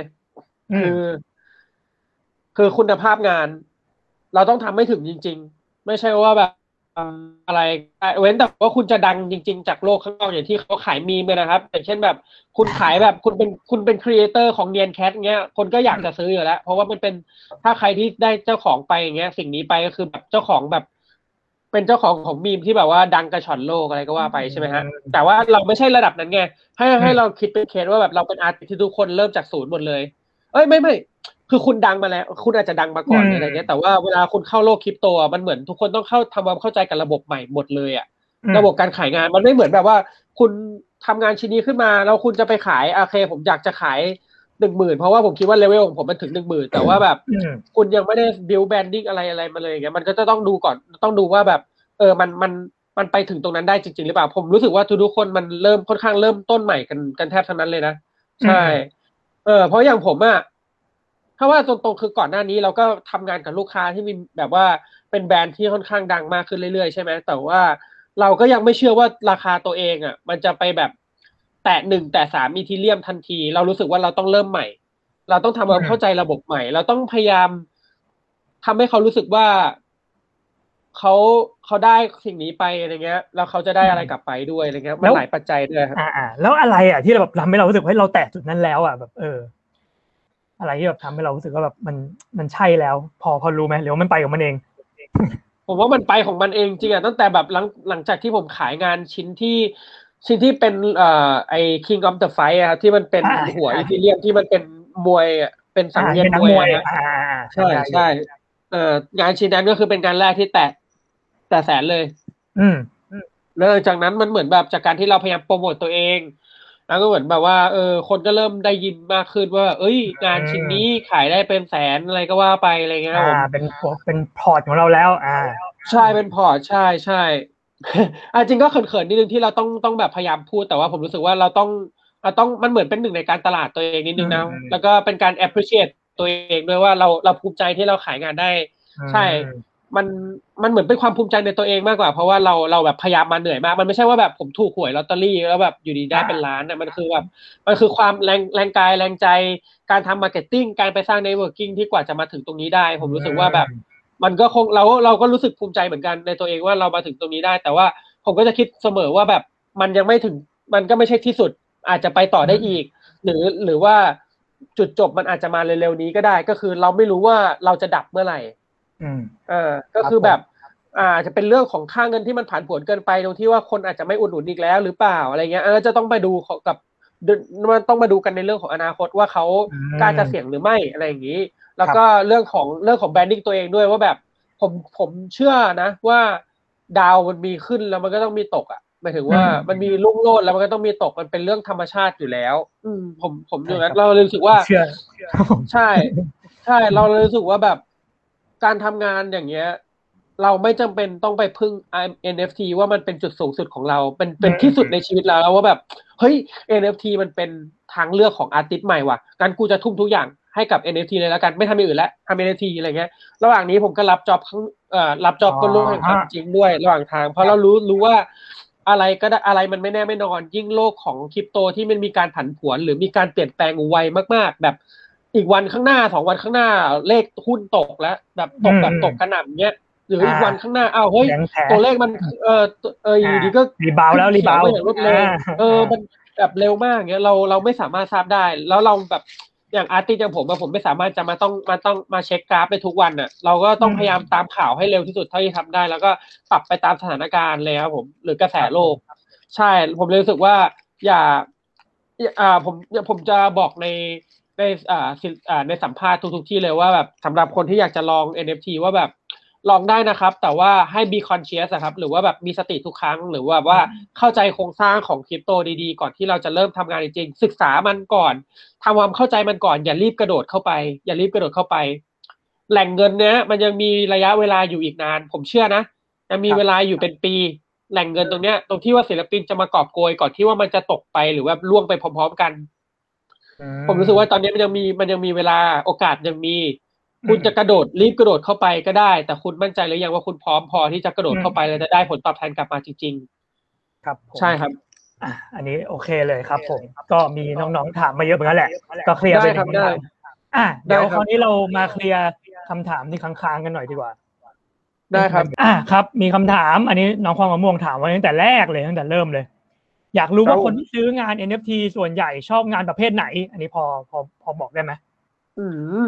ฟังดูยากนะนะอืมโอ้ยากมาก แต่ว่าจากจากการแบบไล่เกลี่ยดูของผมนะงานที่ relate กับเหรียญจริงๆนะ มันอาจจะ mainstream อะตามกระแสไปหน่อยแต่ว่า โอเคเราต้องยอมรับเพราะในช่วงที่ทุกคนเริ่มจากศูนย์กันหมด มันก็ต้องต้องลองเข้าทำความเข้าใจกระแสครับอืมทอผู้บอกว่าตามตามกระแสอาจจะดูลบเกินไป แต่ว่าเออเราเราทำความเข้าใจการเราเอาเราจะเรียกว่าไงดีอะ ตามทันโลกดีกว่าว่าแบบเออเนี่ยมันมันมีเหตุการณ์อย่างนี้เกิดขึ้น เหมือนกรณีแบบโอ้อันนี้พูดไม่อยากแตกการเมืองโอเคไม่เป็นไรไม่เป็นไรโอเคนั่นแหละเอาเป็นว่าแบบได้นะทำให้มันทำให้มันเกี่ยวกับทำให้มันเกี่ยวกับความเป็นปัจจุบันนะครับแค่นั้นแหละฮะอาจจะแต่ผมผมเห็นว่ามันเป็นไอ้นี่นะเป็นเป็นเรื่องของแบบการใส่ใจอะเหมือนกับพอเราแบบเราเออเราจับประเด็นที่เราพูดถึงเขาอะไรเงี้ยบางทีมันก็ดู exclusive อะแหละมันทำให้เขารู้สึกว่าแบบเฮ้ยเออว่าเราตั้งใจทำขึ้นมาเพื่อ NFT จริงๆอะไรอย่างงี้ใช่อ่าณณส่วนมากนะที่ผมเห็นแต่ว่าอืมมันก็จะมีส่วนที่เขาทำงานศิลปะจริง ๆ ที่ไม่ได้อืมมีเกี่ยวกับอ่ากักับเหรียญเลยอะไรมันเงี้ยก็มีเหมือนกันอ่าเป็นเนื้อหาส่วนตัวเลยอะไรเงี้ยก็มีขายได้ก็มีฮะใช่ครับจริงครับมันอยู่ที่ว่า collector นักสะสมเขาไปเห็นแล้วเขาเขาชอบแบบแบบไหนอ่าเขาชอบแบบไหนใช่สุดท้ายเราก็ไม่รู้ด้วยว่าเราจะไปถูกจริตcollector คนไหนครับผมอะคำถามถัดไปนะครับ เงินใน NFT นี่เอามาใช้จริงได้ไหมครับ แล้วทำยังไงอ่าอันนี้ความจริงอะผมอันนี้ผมตอบคร่าวๆก่อนก็ได้ว่าความจริงมันมันใช้ได้แหละ คือมันเหมือนกับว่ามันก็เหมือนกับการแบบเล่นคริปโต แล้วก็เราก็เอาเงินออกมาเป็นเป็นเงินจริงได้ไม่งั้นไม่มีใครเขาเล่นกันครับผมแต่ว่าอันเนี้ย ผมเสริมคำถามนิดนึงแล้วกันว่าของนัตตูเนี่ยได้มีการแบบเอาเงินออกมาใช้บ้างหรือยัง หรือว่ามีการได้รับผลกระทบจากความผันผวนของมันไหมอะไรอันนี้เป็นอย่างอ๋ออย่างส่วนตัวอ่าโอ้ยผมผมถอนออกมาถอนออกมาระดับหนึ่งแล้วนะถอนออกมาอืมประมาณแบบประมาณหกสิบเจ็ดสิบเปอร์เซ็นของทั้งหมดได้เลย ผมเหลือสามสิบเปอร์เซ็นอ๋อไว้ไว้ไว้เล่น ก็ดีนะ ก็ดีก็ดีเอาเออน้อยๆเอาแบบเอาเอาส่วนทุนส่วนใหญ่ออกมาก่อนอะไรอย่างนั้นใช่อย่างอย่างล่าสุดผมเอา20-30%เนี้ยไปฝากที่ เอ้ยไม่เอาประมาณเออประมาณ อืมเออประมาณ10-20%เนี้ยไปฝากในในในไบแนนนะครับอ่าฝากในฝากในกองกองทุนเลยสักอย่างที่มันสามารถอืมให้ดอกเบี้ยเพิ่มขึ้นเออในอย่างที่ผมบอกเนี่ยคือสุดท้ายแล้วศิลปินต้องมาทำความเข้าใจใช่ใช่การใช่ลงอันนี้จำเป็นผสมไปด้วยค่อนข้างจำเป็นเออใช่ใช่ใช่ใช่แต่ว่านั่นแหละมันมันยากมากที่คุณจะเป็นแบบเพียวอาร์ติสจริง ๆ ที่บอกว่า ฉันจะไม่เอ่อไม่ลงทุนอะไรอย่างเงี้ยเออไม่ใช่ไม่ไม่ไม่ลงทุนก็ได้ครับ ไม่ลงทุนก็ได้อ่าแต่หมายถึงว่า ฉันจะไม่ทำความเข้าใจเกี่ยวกับโลกอ่าคริปโตอะไรทั้งนั้นเพราะว่าฉันอยากทำศิลปะจบอะไรเงี้ยครับผมอืผมรู้สึกว่าถ้าอยากให้คุณงานคุณขายได้คุณต้องเข้าใจโครงสร้างมันจริงอืมอืมๆว่ามันคืออะไรมันมีอยู่เพื่ออะไรอืมเราทำเราทำไปเพื่ออะไร แล้วใครอืมเขาจะได้อะไรไปอะไรเงี้ยครับผมมันมันเหมือนคแบรับผมเป็นการทำความเข้าใจมันจริง ๆ ใช่อืมซึ่งผมก็ทำความเข้าใจมาถึงจุดที่ว่าเออเนี่ยอย่างอย่างเงินที่ผมได้มาปุ๊บใช่ป่ะเราก็ไปอืมฝากกันใน Binance ที่แบบว่ามันจะให้ผลตอบแทนอืมจุดแปดเปอร์เซ็นต่ออาทิตย์อะไรเงี้ยก็คือเราก็จะได้เงินเล็กๆน้อยๆกลับมาเพราะว่ามันเหมือนเอาตังค์ไปฝากธนาคารนะแต่ธนาคารให้ดอกเบี้ยแบบศูนย์จุดสามศูนย์จุดแปดเปอร์เซ็นต่อปีสมมตินะครับอืมอะไรเงี้ยอืมมันก็ feel feel ประมาณนั้นแหละฮะก็ครับก็ผมมองว่ามันเป็นเงินเงินหนึ่งอะครับแต่แค่เป็นเงินที่เราจับจับสดๆไม่ได้อะฮะอืมันยิ่งกว่าเงินสดอีกอะเพราะว่าสเต็ปแรกของโลกเรามันคือเงินการการแลกเปลี่ยนใช่ไหมอืมการแลกเปลี่ยนจากแบบหมูหมาแลกหมูแลกหมา จากนั้นก็เริ่มมีการแทนค่า ไออืมหมูหมาเนี่ยด้วยเงินแทนด้วยด้วยเงินอ่าตรา ใช่จะเอาเงินตาไปแลกหมูหมาแล้วจากนั้นก็เงินตาก็เปลี่ยนสภาพเป็นอ่าธนบัตรเป็นอะไรมีธเป็นนหบัอตรย เป็นหอยอ่าเป็นใช่นู่นเป็นนี่อ่าใช่อะไรแล้วจากประมาณนั้นสภาพธนบัตรเนี้ยพออยู่ในโลกที่แบบว่ามันหมุนอืมหมุนไปไวมาก โลกเรามันหมุนอืมไปไวมากๆใช่ไหมครับ มันก็ถูกเข้ามาในระบบระบบดิจิตอลมีการโอนเงินกันออนไลน์เป็นเครดิตใช่อย่างแบบอ่าเออผมก็พูดตรงๆเลยว่าหลังๆเนี่ยผมแทบไม่มีเงินสดไม่ได้ใช้อืมไม่ได้พกเงินสดกับตัวเลยผมใช้แบบโอนเอาโอนเอาโอนเอาครับใช่ไหมผมแล้วผมอ่าว่า step เนี้ย step ล่าสุดเนี่ยก็คือคริปโตเนี่ยแหละครับ คริปโตเนี่ยแหละคือเป็น step ใหม่เลยก็คือ การมาการกำเนิดใหม่ของเงินดิจิตอลที่มันดิจิตอลที่สุดแล้วอะไรอย่างเงี้ยครับผมมันอ่าจับต้องไม่ได้จริงๆอะแต่มันมีอืมมูลค่าอะแต่อันนี้อันนี้ถามเพื่อนในกรณีน้องนิดนึงคืออย่างน้องคนที่ถามเนี่ยผมรู้เลยว่าอายุเขาน้อยเขาจะทำธุรกรรมทางการเงินกับมันได้ไหมอะไรเงี้ยเพราะว่าเขาอายุน่าจะเพิ่งแบบ สิบห้าเองมั้งสิบห้าสิบหกอะไรอย่างงี้เฮ้ยอันนี้ผมตอบยากว่ะผมจำไม่ได้ไม่รู้ว่ามันใช่ไหมมีเออมันไม่ไม่รู้ว่ามันมี age restriction หรือเปล่า หรือการนั่นสิจำกัดอายุเอออืมผมรู้สึกว่าแนะนำให้อายุสิบห้าสิบเจ็ดอะสิบห้าถึงสิบแปดอัพก่อนค่อยน่าจะดีกค่อว่ายค่อยเล่นดีกว่าใช่ครับอืมหรือไม่ก็ควรจะมีมีผู้ใหญ่คุณพ่อคุณแม่ให้คำปรึกษา เพราะว่าเม็ดเงินข้างในอะโอเคคุณเห็นแบบแบบภายนอกคุณเห็นเหมือนแบบว่า artist ได้เงินกันเป็นหมื่นเป็นแสนนะมันนึกว่าจะลงง่ายแต่ที่จริงคือ artist แต่ละคนมีการลงทุนเอออันนี้เรายังไม่ได้เล่าให้ฟังอืมว่าการลงงานในเว็บไซต์ต่าง ๆ ที่เป็นระบบบล็อกเชนหรือ NFT เนี่ย มันอืมมีค่าใช้จ่ายค่อนข้างสูง ค่อนข้างสูง ผมเลยบอกเบรกก่อนเลยว่าถ้าคุณน้องๆหนูๆถ้าถ้าแบบว่ายังไม่ไม่ถึงแบบสิบเจ็ดสิบแปดผมแนะนำให้มีคุณพ่อคุณแม่ที่เข้าใจเอ่อเข้าใจคริปโตหรือบิตคอยอะมาให้คำแนะนำก่อนก่อนที่จะลงงานขายครับ เพราะว่าค่าใช้จ่ายมันสูงจริง โรงงานชิ้นหนึ่งมันแบบสุทธิมันแล้วแต่ที่นะ แต่อย่างฟาวเดชันผมอะสุทธินะตกที่ประมาณสามพันสองพันสามพันบาทอ่าสองพันสามพันบาท แต่ทั้งนี้ครับผมตัวตัวเลขนี่เมื่อขึ้นลงด้วยเนาะมันก็ไม่ได้อยู่ตรงนี้เสมอไป ใช่ใช่เราจะต้องคอยดูตลอดเขาอย่างที่เขาเรียกกันว่าศัพท์ในศัพท์ใน NFT ก็คือเขาเรียกกันว่าค่าแก๊สอืมอืมใช่รับผมค่าแก๊สหรือค่าที่เราเราจ้างให้คนคนหนึ่งไปทำธุรกรรมให้กับเรา อย่างเช่นทำให้เหรียญทำให้ภาพเรามันแปลงสภาพเป็นเหรียญเนี่ยเราก็ต้องอ่าจ้างคนคนเนี้ย ให้ไปแปลงสภาพมาให้ ซึ่งเราก็ต้องจ่ายค่าแก๊สให้เขามหรือการที่แบบจะเอาไปโพสต์ตามที่ต่างๆ ตามเว็บไซต์ต่างๆ เริ่มลงขายงานเนี้ย ราคาต่างๆเนี้ยมันก็จะจ้างคนเหล่าเนี้ยให้ไปทำธุรกรรมให้กับเราแล้วซึ่งแต่ละอันน่ะมันมีมันมีการใช้จ่ายทั้งหมดเลย แม้กระทั่งคนที่ประมูลงานของเราอะครับ คนที่ประมูลงานของเราอะเขาก็ต้องจ่ายเหมือนกันนะครับ จ่ายค่าค่าประมูล แต่ว่าจะจ่ายนิดเดียวแบบแบบสิบเหรียญยี่สิบเหรียญนะครับ ประมาณสองสามร้อยบาทเนี่ยสามร้อยสี่ร้อยบาท จ่ายน้อยโอ้ยถูกเอ้ยกว่ามันเอ่อแต่เอ่อเงินมันจะดูแพงแต่ว่าในโลกคริปโตมันหมุนเวียนด้วยมูลค่าสูงมาก เพราะฉะนั้นสามสี่ร้อยผมบอกเลยว่ามันมันถูกมากๆครับผมอันนี้คุณนันทวัฒน์โทนี่นะครับ อันนี้เขาถามถึงเรื่องตอนที่นัดตู้ไปจัด exhibition นะครับเขาบอกว่าครับเราเนี่ยคิดว่ามันคุ้มสุดๆเลยใช่ไหมเพราะจากที่เราบอกมาแบบเฮ้ยเราได้อะไรกลับมาเยอะ อ่า คิดว่ามันคุ้มแค่ไหนแล้วก็รู้ได้ไงครับ ว่าเราพอไม่จะออกแสดงงานได้แล้วอะไรอย่างนี้อ๋อ รู้ได้ยังไงว่าเราพร้อมที่จะออกแสดงงานแล้ว ใช่ อันนี้หมายถึงผไม่แน่จะใจเลยผมถามในแง่ของเขาเองด้วยอะไรอย่างนี้ครับ ผมเราจะรู้ตัวได้ยังไงอ่าว่อ่าผมเข้าใจครับ อ่า อ่า ผมรู้สึกว่าเหมือนเราเราเข้าใจตัวเองพอหรือยังหมายถึงว่าเราเข้าใจหรือยังว่าเราต้องการจะนำเสนออะไรออกไป เราเข้าใจว่าเรามีคอนเซปต์ในการที่จะสร้างแกลเลอรี่ของเราเองหรือยังอะไรอย่างเงี้ยครับผมใช่ แล้วถามว่าความพร้อมเมื่อไหร่ยังไงนะผมตอบได้ยากมาก เพราะว่าตอนนั้นผมแค่รู้สึกว่ามันใช่ ถึงแม้ว่าตอนนั้นคือมันเป็นช่วงโควิดอะตอนนั้นมันเป็นช่วงโควิด แต่ผมรู้ว่ารู้สึกว่ามันมันต้องมันต้องทำเพราะผมรู้สึกว่า ผมอยากผมฝันคือมันอยู่มันอยู่ที่ความฝันเลยอะก็คือแบบอืมผมฝันมานานแล้วว่าอยากมี exhibition เป็นของตัวเองแค่นั้นเองครับผมตอนนั้นคือตั้งแต่ปี 2019 เลยมั้งหรือ 2018 2019 คือ ระหว่างที่ผมยังทำงานประจำอยู่ผมไล่เดินไปตามแกลเลอรี่ต่าง ๆ เลยว่าแบบ ผมอืมเป็นศิลปินครับ ผมเอ่อจะจัดงานผมถ้าจัดได้ไหมครับอืมอะไรเงี้ย บางที่ก็จะแบบว่าเอ้ย คุณต้องมีชื่อก่อนนะคุณไม่งั้นจัดไม่ได้นะอะไรเงี้ยแล้วบางที่ก็จะแบบ เอ้ย มันต้องมีเก็บเปอร์เซ็นต์เยอะนะอะไรเงี้ยแต่ว่าแบบดูจากดูพอดูจาก location แล้วก็รู้สึกว่ามันไม่คุ้มอะไรเงี้ยแต่ว่าพอมพอจบที่อ่า Palette Artspace ที่ทองหล่อเนี่ยเขาก็เหมือนแบบว่าเขาใจดี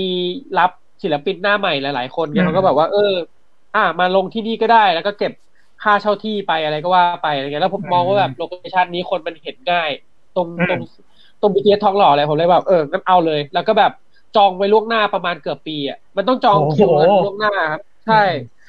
location มันดีนะฮะ แล้วเราก็เลยแบบยอมอะครับ แล้วระหว่างทางเราก็แค่คิดว่าแบบโอเค ในเมื่อมันต้องใช้เวลาประมาณแบบเจ็ดแปดเดือนในกว่าที่เราจะได้ขายงานอะเราก็เอาเวลาช่วงเนี้ยมาพัฒนางานตัวเองอืมหรือว่าเก็บเก็บสะสมสิ่งที่เราจะนำเสนออะครับ ใช่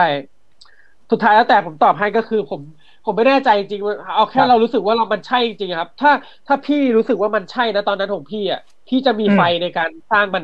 สร้างแกลเลอรี่ของพี่ขึ้นมาจริงๆจริงๆผมเชื่ออืมเดี๋ยวไฟหรือหรือความตั้งใจของพี่มันจะถามหา มันจะตอบกลับมาเองครับอ่า ต่อให้โควิดก็หยุดไม่ได้นะครับผมอ่าแต่ว่าก็ก็ก็ safe ด้วยนะครับ เพราะว่าผมอ่าผมไม่ได้ safe ผมไม่ได้จัดตอนแรกผมจะจัดประมาณพฤษภาครับ แล้วพฤษภาเป็นช่วงที่โควิดระบาดหนักล็อกดาวน์อืมใช่ไหมผมก็ต้องโดนอ่าเลื่อนแล้วก็ไปเลื่อนพฤศจิกาอ่า อันนี้ก็เป็นช่วงที่อ่าเซนั่นก็เป็นช่วงที่แบบว่าเบาๆหน่อยตอนนั้น อ่าใช่ใช่เราก็ต้องเราก็ต้องดูสถานการณ์ด้วยว่าแบบเราจัดแล้วเราได้คุ้มไหมอะไรครับผมใช่ เพราะว่าถ้าไม่มีคนดูเลยก็จะไม่มีโอกาสที่จะมีคนมาจ้างงานเรา หรือว่าอุดหนุนผลงานเราในอนาคตอืม ครับผมซึ่งนั่นใช่ครัก็บเป็นประเด็นหลักด้วยเนาะอืมอืมอืมโอเคเอออ่า อันนี้คุณวิศวกรนะครับผมคิดค่าใช้จ่ายในการขาย NFT อย่างไร หรือแนะนำเว็บสำหรับมือใหม่ หรือคนมีรายได้น้อยนี่ควรจะเล่นเว็บไหนเบเกอรี่สว p ครับ ผมได้ยินมานะว่าค่อนข้างน้อย ใช่ เพราะว่ามันใช้หน่วยเงินเป็นขนมปังหรือเบกอะครับ แล้วครับผมเบกอะเออเออมันมีหลายโอ้โหเหรียญมันมีหลาย แล้วชื่อมันดูแบบ ชื่อมันดูเละเทะและตลกมากเลยผมว่าแต่ตดูลกน่ารักดีนะเราว่าดูน่ารักดีเออเหรียญขนมปังเงี้ยหนึ่งเบกเงี้ยหนึ่งเบกมันมีค่าเท่ากับประมาณหกสิบหกสิบาทมั้งครับอ๋อคือมูลค่ามันน้อยมากเลยนะอืมถ้าถ้าเทียบกับอีทีเรียมอืมอีทีเรียมช่วงที่มันโตสุดอะมันคือแสนสองอะครับหนึ่งโอ้โหอีทีเรียมคือแสนสองอืมอืมจำได้อยู่ใช่ใช่ใช่โหดมากต อนนั้นอืมอ่าโหดมันก็คืออันดับสองเลยอะรองจากบิตคอยบิตคอยมันอยู่ที่ยี่สิบเอ็ดล้านเหรียญใช่ไหมครับตอนหนึ่งเหรียญเออเอ้ยเฮ้ยสองล้านเหรียญพูดผิดอ่าสองหรือตอนหนึ่สางมล้านเหรียญตอนหนึ่งเหรียญอืมใช่ คืออ่าถ้าเหรียญที่มันมีมูลค่าน้อยอะแต่ว่าอืมค่าทำธุรกรรมต่างๆ มันก็จะถูกมากเออแล้วมันแนะนำแล้วมันมีแนะนำมีผลมีผลอะไรต่อคนซื้อไหมเช่น แบบคนซื้อก็จะถูกลงด้วยเหมือนกันอะไรอย่างงี้ป่ะผมว่าอันนี้เราต้องเป็นเรื่องที่เราต้องต้องทำทำความเข้าใจด้วยว่าอืม คนที่คนที่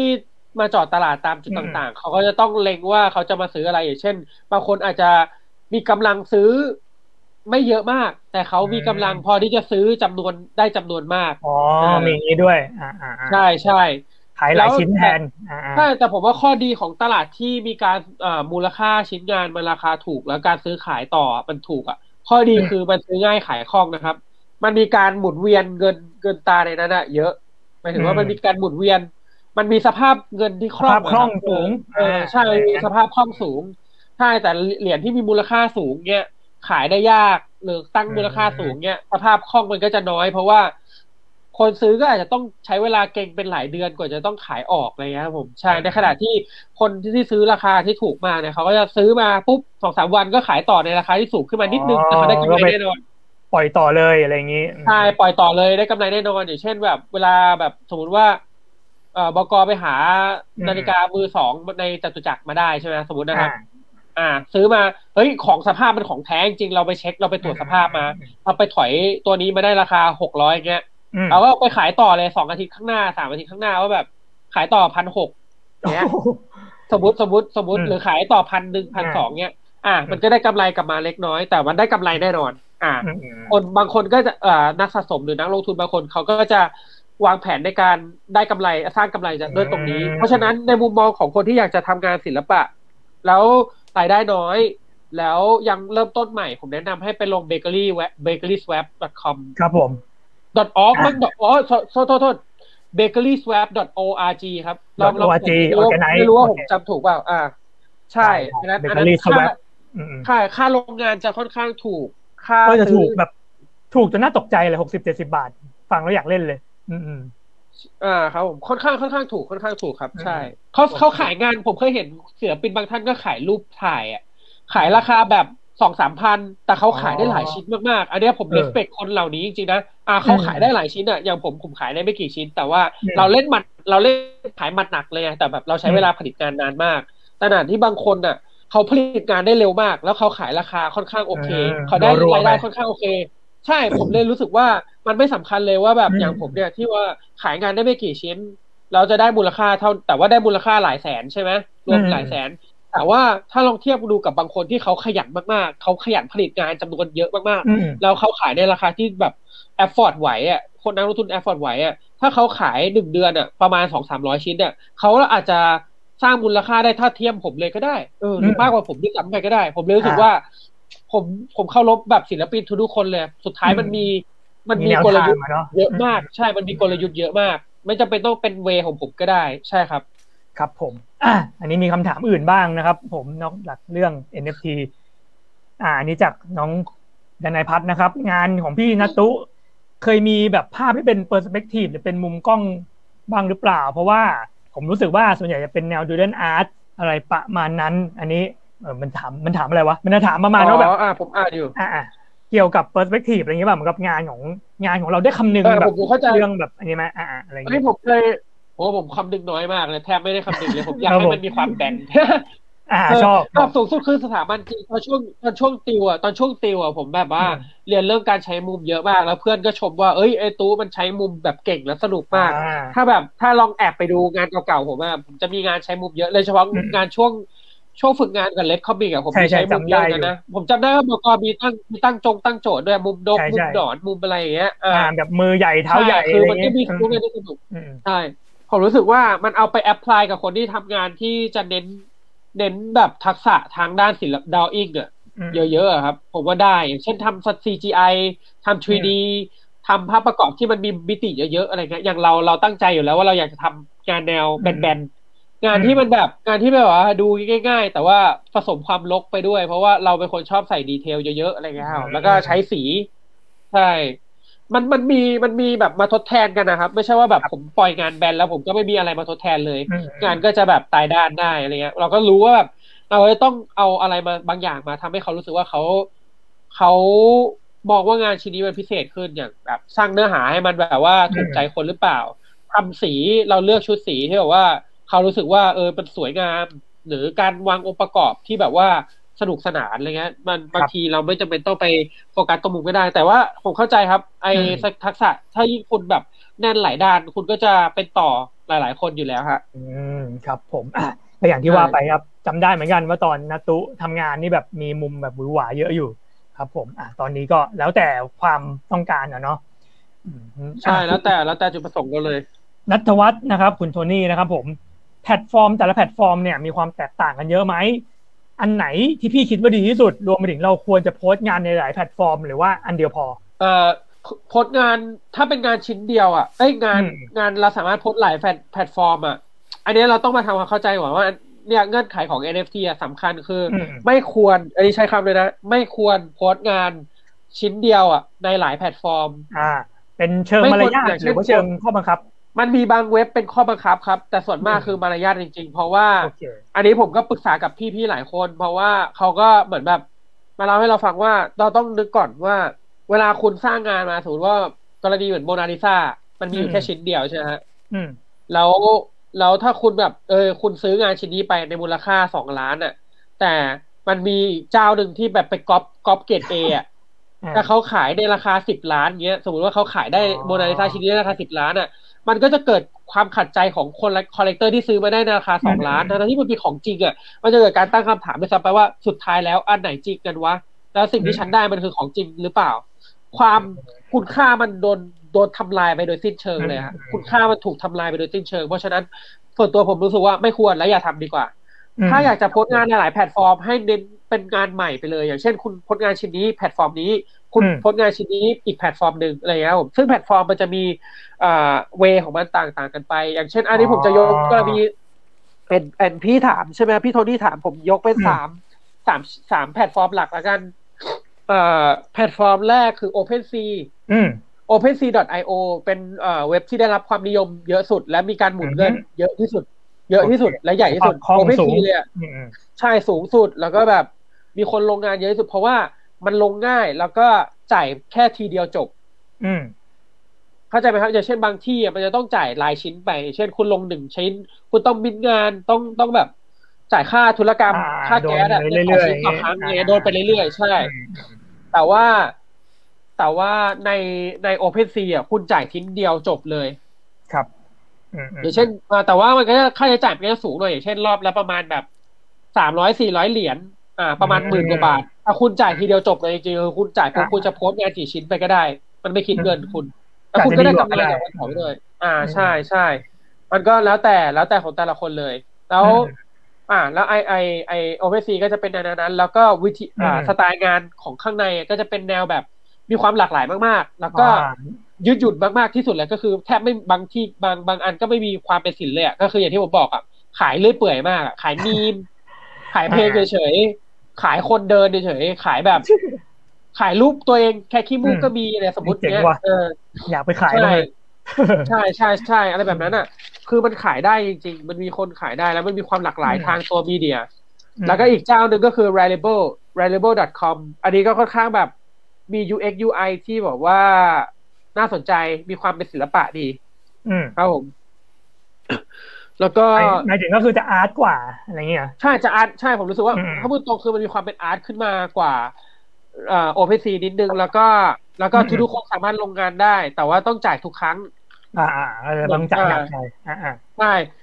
จ่ายไม่หนักมากครับต่อครั้งอะแต่ว่าพอรวมๆถ้าคุณจะขายงานยิ่งขายเยอะ คุณก็ต้องจ่ายเยอะไงฮะ ใช่อืมก็ต้องแต่ว่าเพิ่มคิดอืมใช่โอเ c ซีคือคุณจ่ายจบไงฮะโอเคคุณจะโพสต์งานเป็นล้านชิ้นก็ได้ แล้วก็จ่ายเท่าเดิมเออ คำนวณได้เพราะงั้นอืมอืมอืมใช่ครับ แต่ว่าอันนี้ก็ อันนี้ก็จะมาสู่แพลตฟอร์มที่ผมใช้ประจำอืมอ่าตามจริงมันมีหลายแพลตฟอร์มมากๆเลยนะในการขาย แล้วก็จะมีแพลตฟอร์มใหม่ในอนาในอนาคตด้วย แต่ว่าอันนี้ผมเล่าไหนๆพี่ถามมา ผมก็จะตอบแค่สามอันหลักๆ แล้วกันเพราะว่าเวลามันจำกัด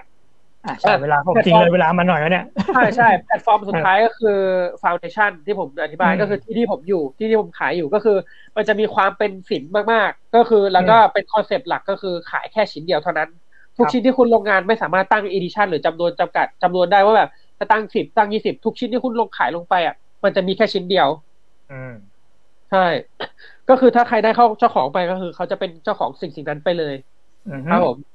อันนี้ถ้าเกิดใช่เทียบกับเทียบกับเว็บอันที่สองที่บอกเป็น art มากขึ้น อันนี้ก็คือจะเป็นแบบ exclusive ขึ้นอย่างงี้ป่ะเท่าที่เราฟังดูใช่ art art ไม่พอเลย exclusive ด้วย exclusive อ๋อด้วย แล้วก็มีการคัดกรอง เพราะว่าเขาไม่อยากให้เขาคือผมได้ยินมานะว่า เขาไม่อยากให้ interface ของของ Foundation มันมีความแบบมั่วหรือ random เกินไปเหมือน OpenSea OpenSea มันจะมีความ random มากๆ แบบอืมใครขายอะไรมั่วซั่วไปหมดอ่าอารมณ์แบบใช่สำเพ็แต่ว่าเลยใช่ใช่แต่อันนี้ก็คือเหมือนแบบ มามาอยู่แบบห้างอะ มาเดินห้างที่แบบว่าอ่ามาดู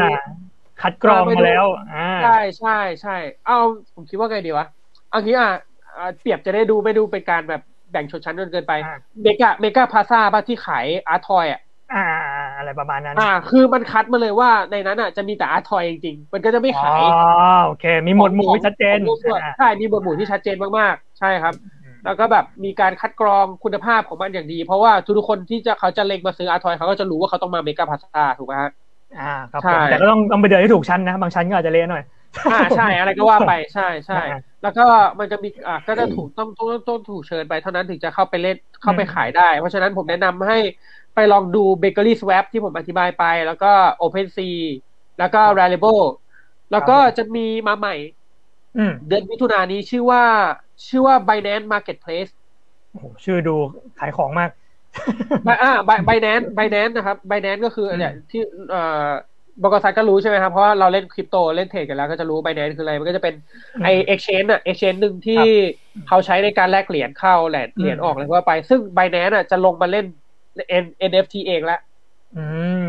โอเคใช่จะเจ้าลงใหญ่ไปเล่นเจ้าใหญ่มาเองเลยอืมอืมใช่เจ้าใหญ่มาเองเลย แล้วก็เขาเล็งว่าเขาจะเขาจะเหมือนฟิลเบเกอรี่สว p เลยก็คือเหมือนแบบอืมจะจะเน้นการซื้อค่ายขายคล่อง ค่าแก๊สจะถูกมากๆ และเสถียรมากๆ คือปัญหาของปัญหาของเงิน Ethereum อะที่เป็นเงินค่าเงินหลักอะค่าเงินหลักของของการขาย NFT อะอืมข้อเสียคือค่าแก๊สมีการเหวี่ยงเกินไป มันอืมเดี๋ยวขึ้นใช่เดี๋ยวลงแล้วเร็วมากแบบวันหนึ่งเจ็ดสิบเหรียญวันหนึ่งสี่สิบเหรียญวันถัดมาเก้าร้อยเหรียญแล้วเป็นหมื่นกว่าบาทแบบอ่ามันแบบว่าเขาอุดหนุนอุดเขาไม่สามารถขายงานได้ราคามันสูงเออมากใช่ใช่มันแบบ มันเขาเรียกว่าคำนวณต้นทุนก็ยากอะไรก็ยากอะไรๆใช่เงี้ยมันคำนวณยากมากๆ ใช่มันเป็นสิ่งอืมที่ อีทีเรียมกำลังแก้ปัญหาอยู่ แล้วตอนเนี้ยเหมือนไบแนนก็มาช่วงชิงจังหวะนี้ก็คือแบบเขาก็จะสร้าง Marketplace ใหม่โดยใช้เหรียญเป็นเหรียญไบแนนถูกป่ะครั BNB บผมแล้วก็จะใช้อ่าค่าธุรกรรมก็จะถูกลง ค่าแก๊สจะเสถียรมากขึ้น แล้วก็โอเคจะซื้อง่ายขายคล่องมากขึ้น จะเป็นมีความเป็นตลาดที่กว้างขึ้นอะไรเงี้ยครับผมเราก็จะต้องไปติดตามดู ใช่ผมแนะนำเลยว่าให้ลองไปติดตามดูครับขนาดผมผมยังต้องติดตามเพิ่มเติมเองเลยเพราะว่าผมให้คำตอบร้อยเปอร์เซ็นไม่ได้ อนาคตมันแบบ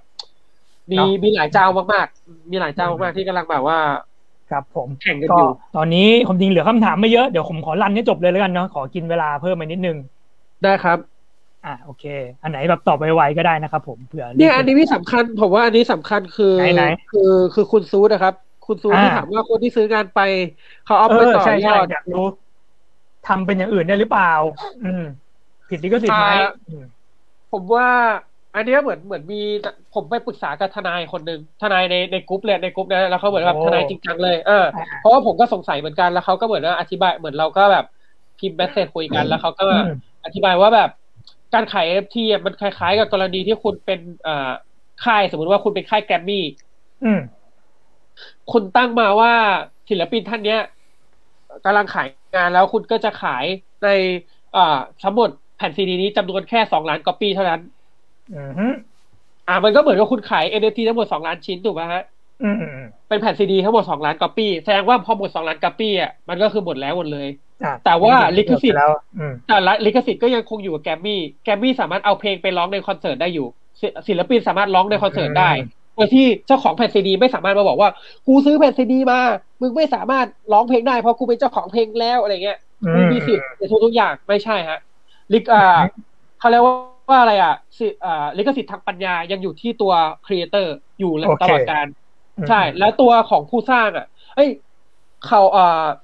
ผู้ซื้อสินค้าผู้ซื้ออะได้สินค้าไปอะเขาเอาไปทำอะไรก็ได้ครับ ใช่ถูกต้องอืมเขาไปทำอะไรก็ได้อย่างเช่น คุณจะเอาแผ่นซีดี เนี่ย ไปกลายสภาพเป็น USB แล้วขายต่อ หรือคุณจะเอาแผ่นซีดี เนี่ย ไปตกแต่งกล่องให้มันสวยงาม แล้วไปขายเป็นหมื่นเป็นแสนต่อ เห็นไหมฮะอือฮึว่ามันมีความเป็นไปได้ได้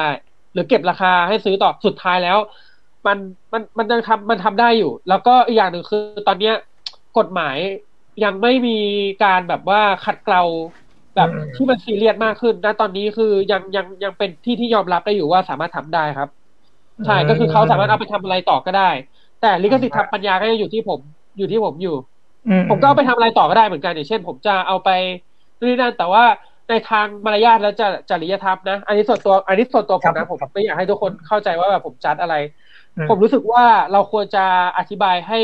นักสะสมเราให้เข้าใจว่า เราจะมีลิมิตของงานชิ้นนี้ที่เท่าที่อะไรยังไง อย่างเช่นอืมงานล่าสุดไองานงานเอ่ออีทีเรียมอะครับ ไองานหัวหัวหัวเหรียญนะครับ เป็นนักมวยอ่าอะอ่าถ้าผมก็บอกว่า โอเค ผมจะปริ้นแค่ชิ้นเดียวเท่านั้น ชิ้นเดียวอืมในโลก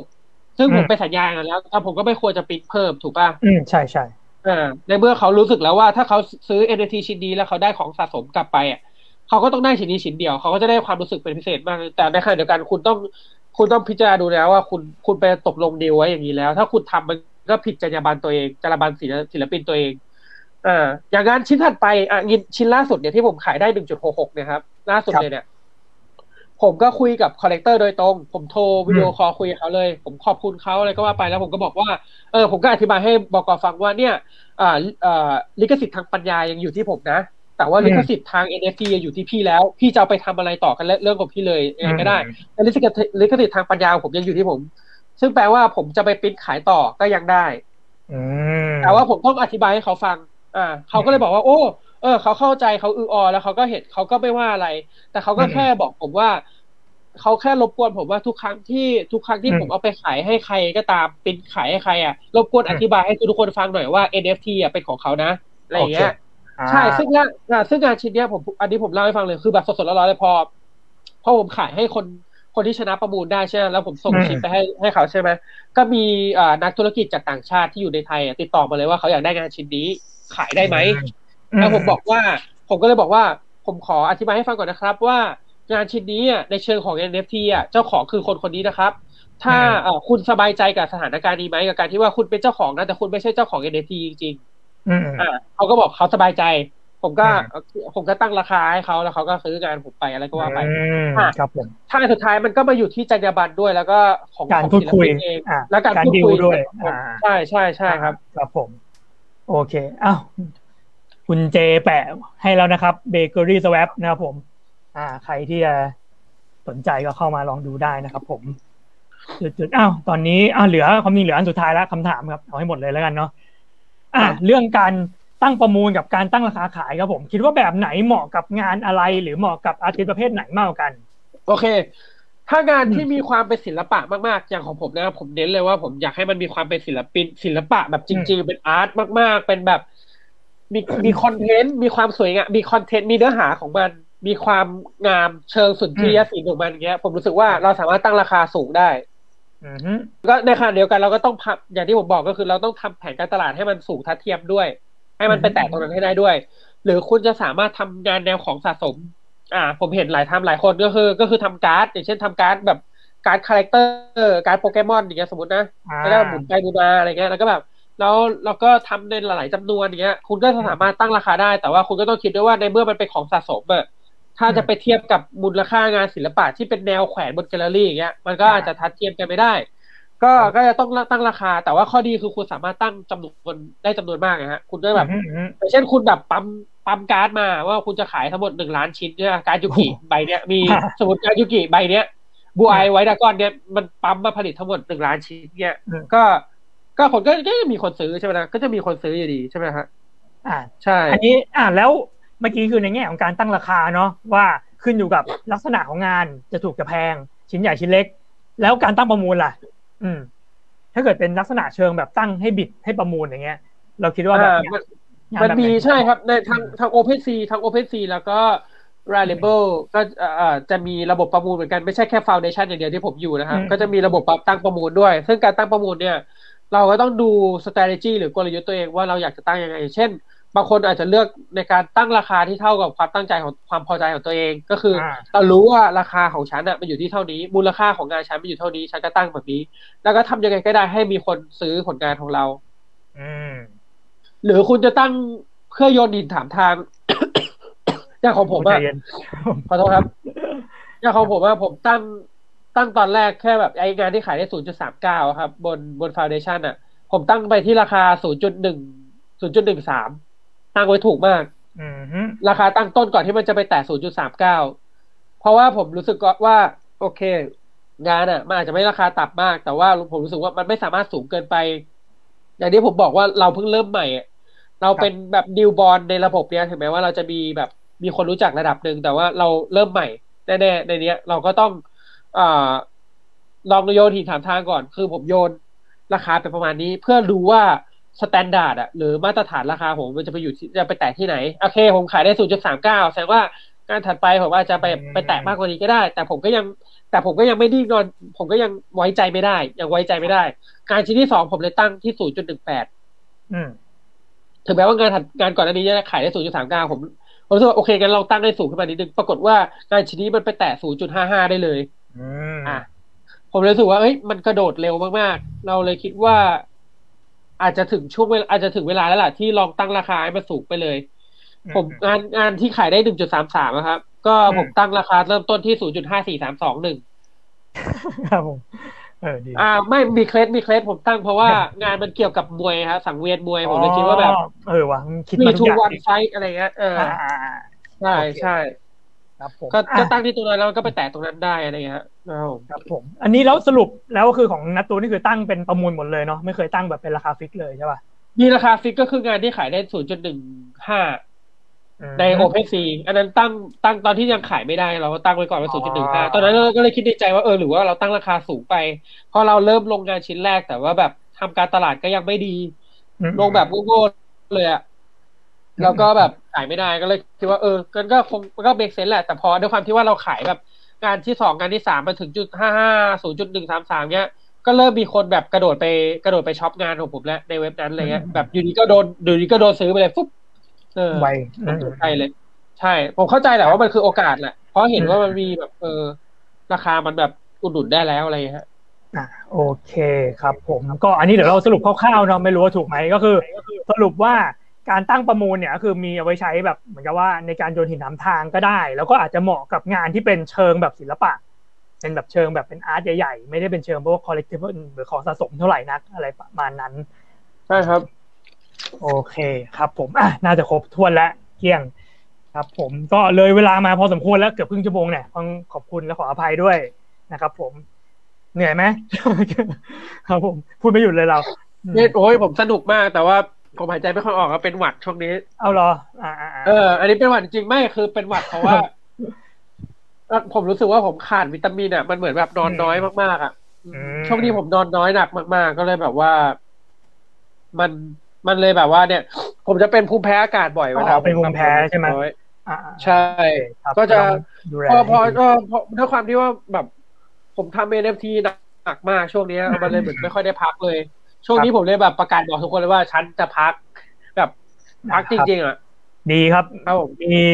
ได้เงินมาก็ต้องใช้ต้องพักบ้างนะครับ ผมไม่งั้นโอ้ยก็ไม่ผมไม่ได้เอาไม่ได้ไม่ได้เอาไปใช้สุรุ่ยสุร่ายแต่มันเชิงพักครับผมแบบพักเฉยๆไม่ว่าแบบตื่นมาก็คือดูซีรีส์หรือนอนให้เยอะขึ้นอ่าแล้วก็แบบครับผมออกไปวิ่งอย่างที่ผมบอกจ็อกกิ้งเนี่ยผมไม่ค่อยได้วิ่งบ่อย ผมก็กลับมาวิ่งให้บ่อยขึ้นเลยนะผมใช่ดีครับ ดูชุดก็รู้ครับผมต้องวิ่งแน่นอน ครับผมใช่ครับแต่ที่แต่งอย่างนี้เพราะให้รู้ว่าวันนี้ไม่ออกไปวิ่งมา อ่าครับผมรักษาสุขภาพกันด้วยนะครับทุกคน วันนี้เหมือนเราไม่ได้ยินเสียงเจเลย เจมีอะไรจะพูดไหมครับ ไม่เป็นไรครับ มันเลยเวลามาไกลแล้วมันคือประเด็นผมมัน คือจริงๆอะจริง ๆ มีคำถามที่อยากถามตู้แบบเยอะมากแต่ว่าพอลง NFT ไปลึกเลยแบบ รู้สึกว่ามันกูไม่กลับละอืมถามครับผมในเชิงอาร์ตเหรอพี่ถามในเชิงอาร์ตในใช่เชิงอะไรจริงๆมีมีหลายอย่างจริงๆอยากถามเรื่องอาร์ตด้วยอยากถามเรื่องแบบ ตอนเคยไปสัมภาษณ์ตู้ตอนนั้นอะเหมือนตู้เคยพูดว่าตู้เป็นคนกลัวโลกโซเชียลอะออ๋อเออจริงๆอยากคุยเรื่องนี้ด้วยอะไรเงี้ยอืมอ่าไว้ไว้ Clubhouse ไหมล่ะเออจะ Clubhouse ก็ได้โลกโซเชียลนี่หมายถึงว่าแบบโซเชียลจริงๆใช่ไหมแบบเข้าสังคมอะไรอย่างงี้ใช่ไหมฮะไม่ไม่ตอนนั้นตูเคยบอกว่าตูไม่ชอบเล่นโซเชียลเพราะว่าตูเป็นคน Social กลัว network เอออ่าเข้ามาเข้ามาดู social network แล้วรู้สึกว่า เราเห็นงานคนอื่นเยอะๆอะแล้วคนอื่นดูเก่งกว่าเราอะตูเป็นคนบอกตูกลัวโอ้เรื่องนี้มากๆอะไรอย่างเงี้ยจริงๆเลยอยากมาคุยเรื่องนี้อืมเอ้ยผมว่าคุยแป๊บหนึ่งก็ได้ เพราะว่าผมรู้สึกว่ามันอันนี้มันสำคัญในในในได้ได้ได้ในเรื่องของในเรื่องทางจิตใจนะ เพราะว่าบางทีเราคุยเรื่องแบบโครงสร้างอืมหรือเรื่องเรื่องที่มันตะกามาเยอะแล้ว ผมรู้สึกว่าสุดท้ายแล้วศิลปินมันต้องเล่นกับความรู้สึกอยู่ดีอะฮะในการทำงานอืมผมเคยผ่านจุดนี้มาเหมือนกัน ผมเคยแบบ struggle หรือแบบมีปัญหามากๆกับการที่ว่าแบบ เรามองงานแล้วเราเทียบเคียงกับคนอื่นตลอดเลยครับ ผมไม่รู้เหมือนกันว่าอยู่ดีมันประทับจะพัดอาจจะประการด้วยการที่ว่าผมไป ผมไปพังงานมาพังงานไม่งเป็นที่ที่ฮิปปี้มากๆแล้วเหมือนแบบว่าอืมผมไปนั่งสมาธิไปเข้าไปบำบัดไปนู่นนี่นั่นไปเต้นโยคะกับเพื่อนอะไรกันหลายๆคน แล้วผมรู้สึกว่าแบบสุดท้ายแล้วชีวิตก็แค่นี้จริงๆอะไรเงี้ยเหมือนแบบพยายามทำให้ทุกอย่างมันง่ายขึ้นพยายามแบบ แล้วก็โซเชียลที่ผมเข้าไปคือเราต้องคิดก่อนว่าแบบเราเข้าไปเพื่ออะไร คือแต่ก่อนอะ ผมเสพเยอะเกินไปหมายถึงว่าเราเสพอืมเราเสพเราเสพเราเสพเราไม่เคยสร้าง หรือเราสร้างมาแล้วเราก็เสพเยอะมาก จนเรารู้สึกว่าการเสพของเรามันไปมีผลกระทบต่อจิตใจของเรา ผมเล่นเน้น เวลาผมเล่นโซเชียลถ้าถ้าพี่เห็นในเวลาผมโพสต์งานเสร็จใช่ไหมผมจะนานๆผมจะมาตอบคนทีมากเลย ผมจะปล่อยแม่งโล่งไปแล้วผมค่อยเข้ามาตอบทีเดียวเพราะว่าผมรู้สึกว่าแบบ ผมอยาก ผมอยากแบบ ผมอยากเข้ามาแค่ลงงานเฉยๆอะผมอยากเข้ามาแค่ลงงาน แต่ว่าผมอยากอะผมก็อยากตอบทุกๆคนเหมือนกันแต่ว่าผมจะเข้ามาในเวลาที่พร้อมที่จะตอบจริง ๆ ไม่ใช่อืมเพราะว่าไม่ใช่ว่าจะอยู่ดีก็จะแบบไล่สครอลดูทุกๆสิ่งทุกอย่างเพราะผมรู้ว่าบางอย่างมันก็ไม่ไม่ไม่เป็นสุขภาพที่ดีเท่าไหร่ต่อต่อจิตใจเราเองอะไรเงี้ย เพราะว่ามันไม่ใช่ว่าการหนีความจริงแต่ผมรู้สึกว่าเลือกสิ่งที่ดีที่สุดให้กับตัวเองอะดีกว่า มันไม่ใช่การหนีความจริงเลยผมรู้สึกนะพี่ว่าแบบเรารู้สึกเอาที่เราสบายใจอะเราเราเรารู้สึกว่าตรงเนี้ยเราสบายใจเรา เราก็ทำแค่นั้นเองฮะ ผมแค่รู้สึกว่าแบบผม ผมลงงาน ผมมีอ่าโอเคมีคนชื่นชอบผมขอบคุณมากครับอะไรเงี้ยแต่ว่าถ้าแบบว่าเวลาเราดูมีแต่ความนกาทีฟมีแต่เรื่องลบอืมๆหรือมีการแบบว่าเอ่อทำให้เราแบบเกิดเกิดการตั้งแง่ในจิตใจว่าเราเก่งจริงหรือเปล่าเงี้ยเราก็จะพยายาม เราก็จะพยายามหลีกเลี่ยง เพื่อให้เราแบบว่ารู้สึกดีใช่อย่างที่ผมบอกมันไม่ใช่การหนีโลกหนีโลก แต่มันคือการเอาที่ผมใช้หลักเลยคือเอาที่สบายใจเราจริงๆเอาที่เรารู้สึกว่าเราสบายใจจริง ๆ ใช่ครับอืม ไม่มันก็ผิดฟังฮะมันก็ฟังดูแปลกดีนะเหมือนกับว่า เราหนีโลกโซเชียลเพื่อไปอยู่ในโลกความจริงมันก็มันก็มันก็ดิมันก็ถูกแล้วนี่หว่า ใช่ใช่ผมก็พยายามไปอยู่โลกความจริงมากขึ้นเลยครับผมใช่ อยู่กับแฟนอยู่กับครอบครัว จากที่ผมโทรหาแม่โทรหาพ่อแม่นานๆทีผมโทรหาคุณพ่อคุณแม่บ่อยมากขึ้นเลยครับเป็นไงบ้างคิดถึงนะอะไรเงี้ยเหมือนเราพยายามอยู่ใกล้ชิดกับคนที่เอออยู่ใกล้ชิดกับคนที่ที่อยู่ใกล้ชิดเรามากขึ้นเลยครับผมใช่ เพราะว่าโซเชียลมันมีแต่คนไกลตัวจริงๆอะฮะอืม แล้วเรื่องของงานศิลปะที่เราจะแบบมักเปรียบเทียบนะ ผมเล่าให้พี่เจฟังผมรู้สึกว่าแบบ ผมไปหยุดหยุดจุดอยู่จุดที่ว่า ผมพยายามเปลี่ยนพลังอิจฉา พลังอิจฉาริษยาตัวเองให้เป็น ให้เป็นพลังชื่นชมดีกว่า อย่างเช่น เวลาผมเห็นเพื่อนหรือรุ่นพี่หรือใครก็ตามที่ผมรู้สึกว่า อ่า เขาเก่งมากๆ แล้วเขาทำสิ่งที่มันยิ่งใหญ่มากๆที่แบบว่าผมโอ้โหอีกนานกว่าผมจะไปถึงจุดนั้นได้ ผมไม่เคยรู้สึกอิจฉาอะไรแล้ว ผมรู้สึกว่าแบบ ผมยินดีกับเขาผมยินดีกับเขาแล้วผมพยายามรู้สึกว่า เออ ถ้าคนใกล้ตัวเราไม่ไปถึงจุดที่มันดังขนาดนั้นได้อะสักวันเราก็ไปถึงได้สิวะ เราก็แค่พยายามให้มันดีขึ้น เหมือนเราเลิกแข่งกับคนอื่น แล้วพยายามแข่งกับตัวเอง ตอนนี้ผมเลิกแข่งกับคนอื่นแล้วจริงๆผมแข่งกับตัวเองอย่างเดียวเลยครับ ใช่เรารู้เราพยายามแข่งกับศักยภาพตัวเองเราจะไปถึงตรงไหนได้บ้าง เราเอาคนอื่นเป็นการเป็นบรรทัดฐานในการเทียบคุณภาพของงาน แต่เราอย่าเอามันมาเปรียบเทียบอืม แบบจิตใจเราว่าแบบเราไม่เก่งเราเราไม่ได้ มันสังคมมันมีแต่คนเก่งไปหมดเลย ผมว่าทุกทุกๆคนอะเก่งหมดเลย โลกยิ่งโลกยิ่งโลกเดี๋ยวนี้มันเปิดกว้างมากขึ้น ครับ ความหลากหลายของสไตล์งานมันเยอะมากหมายถึงว่างานแบบ อย่างแนวแบบ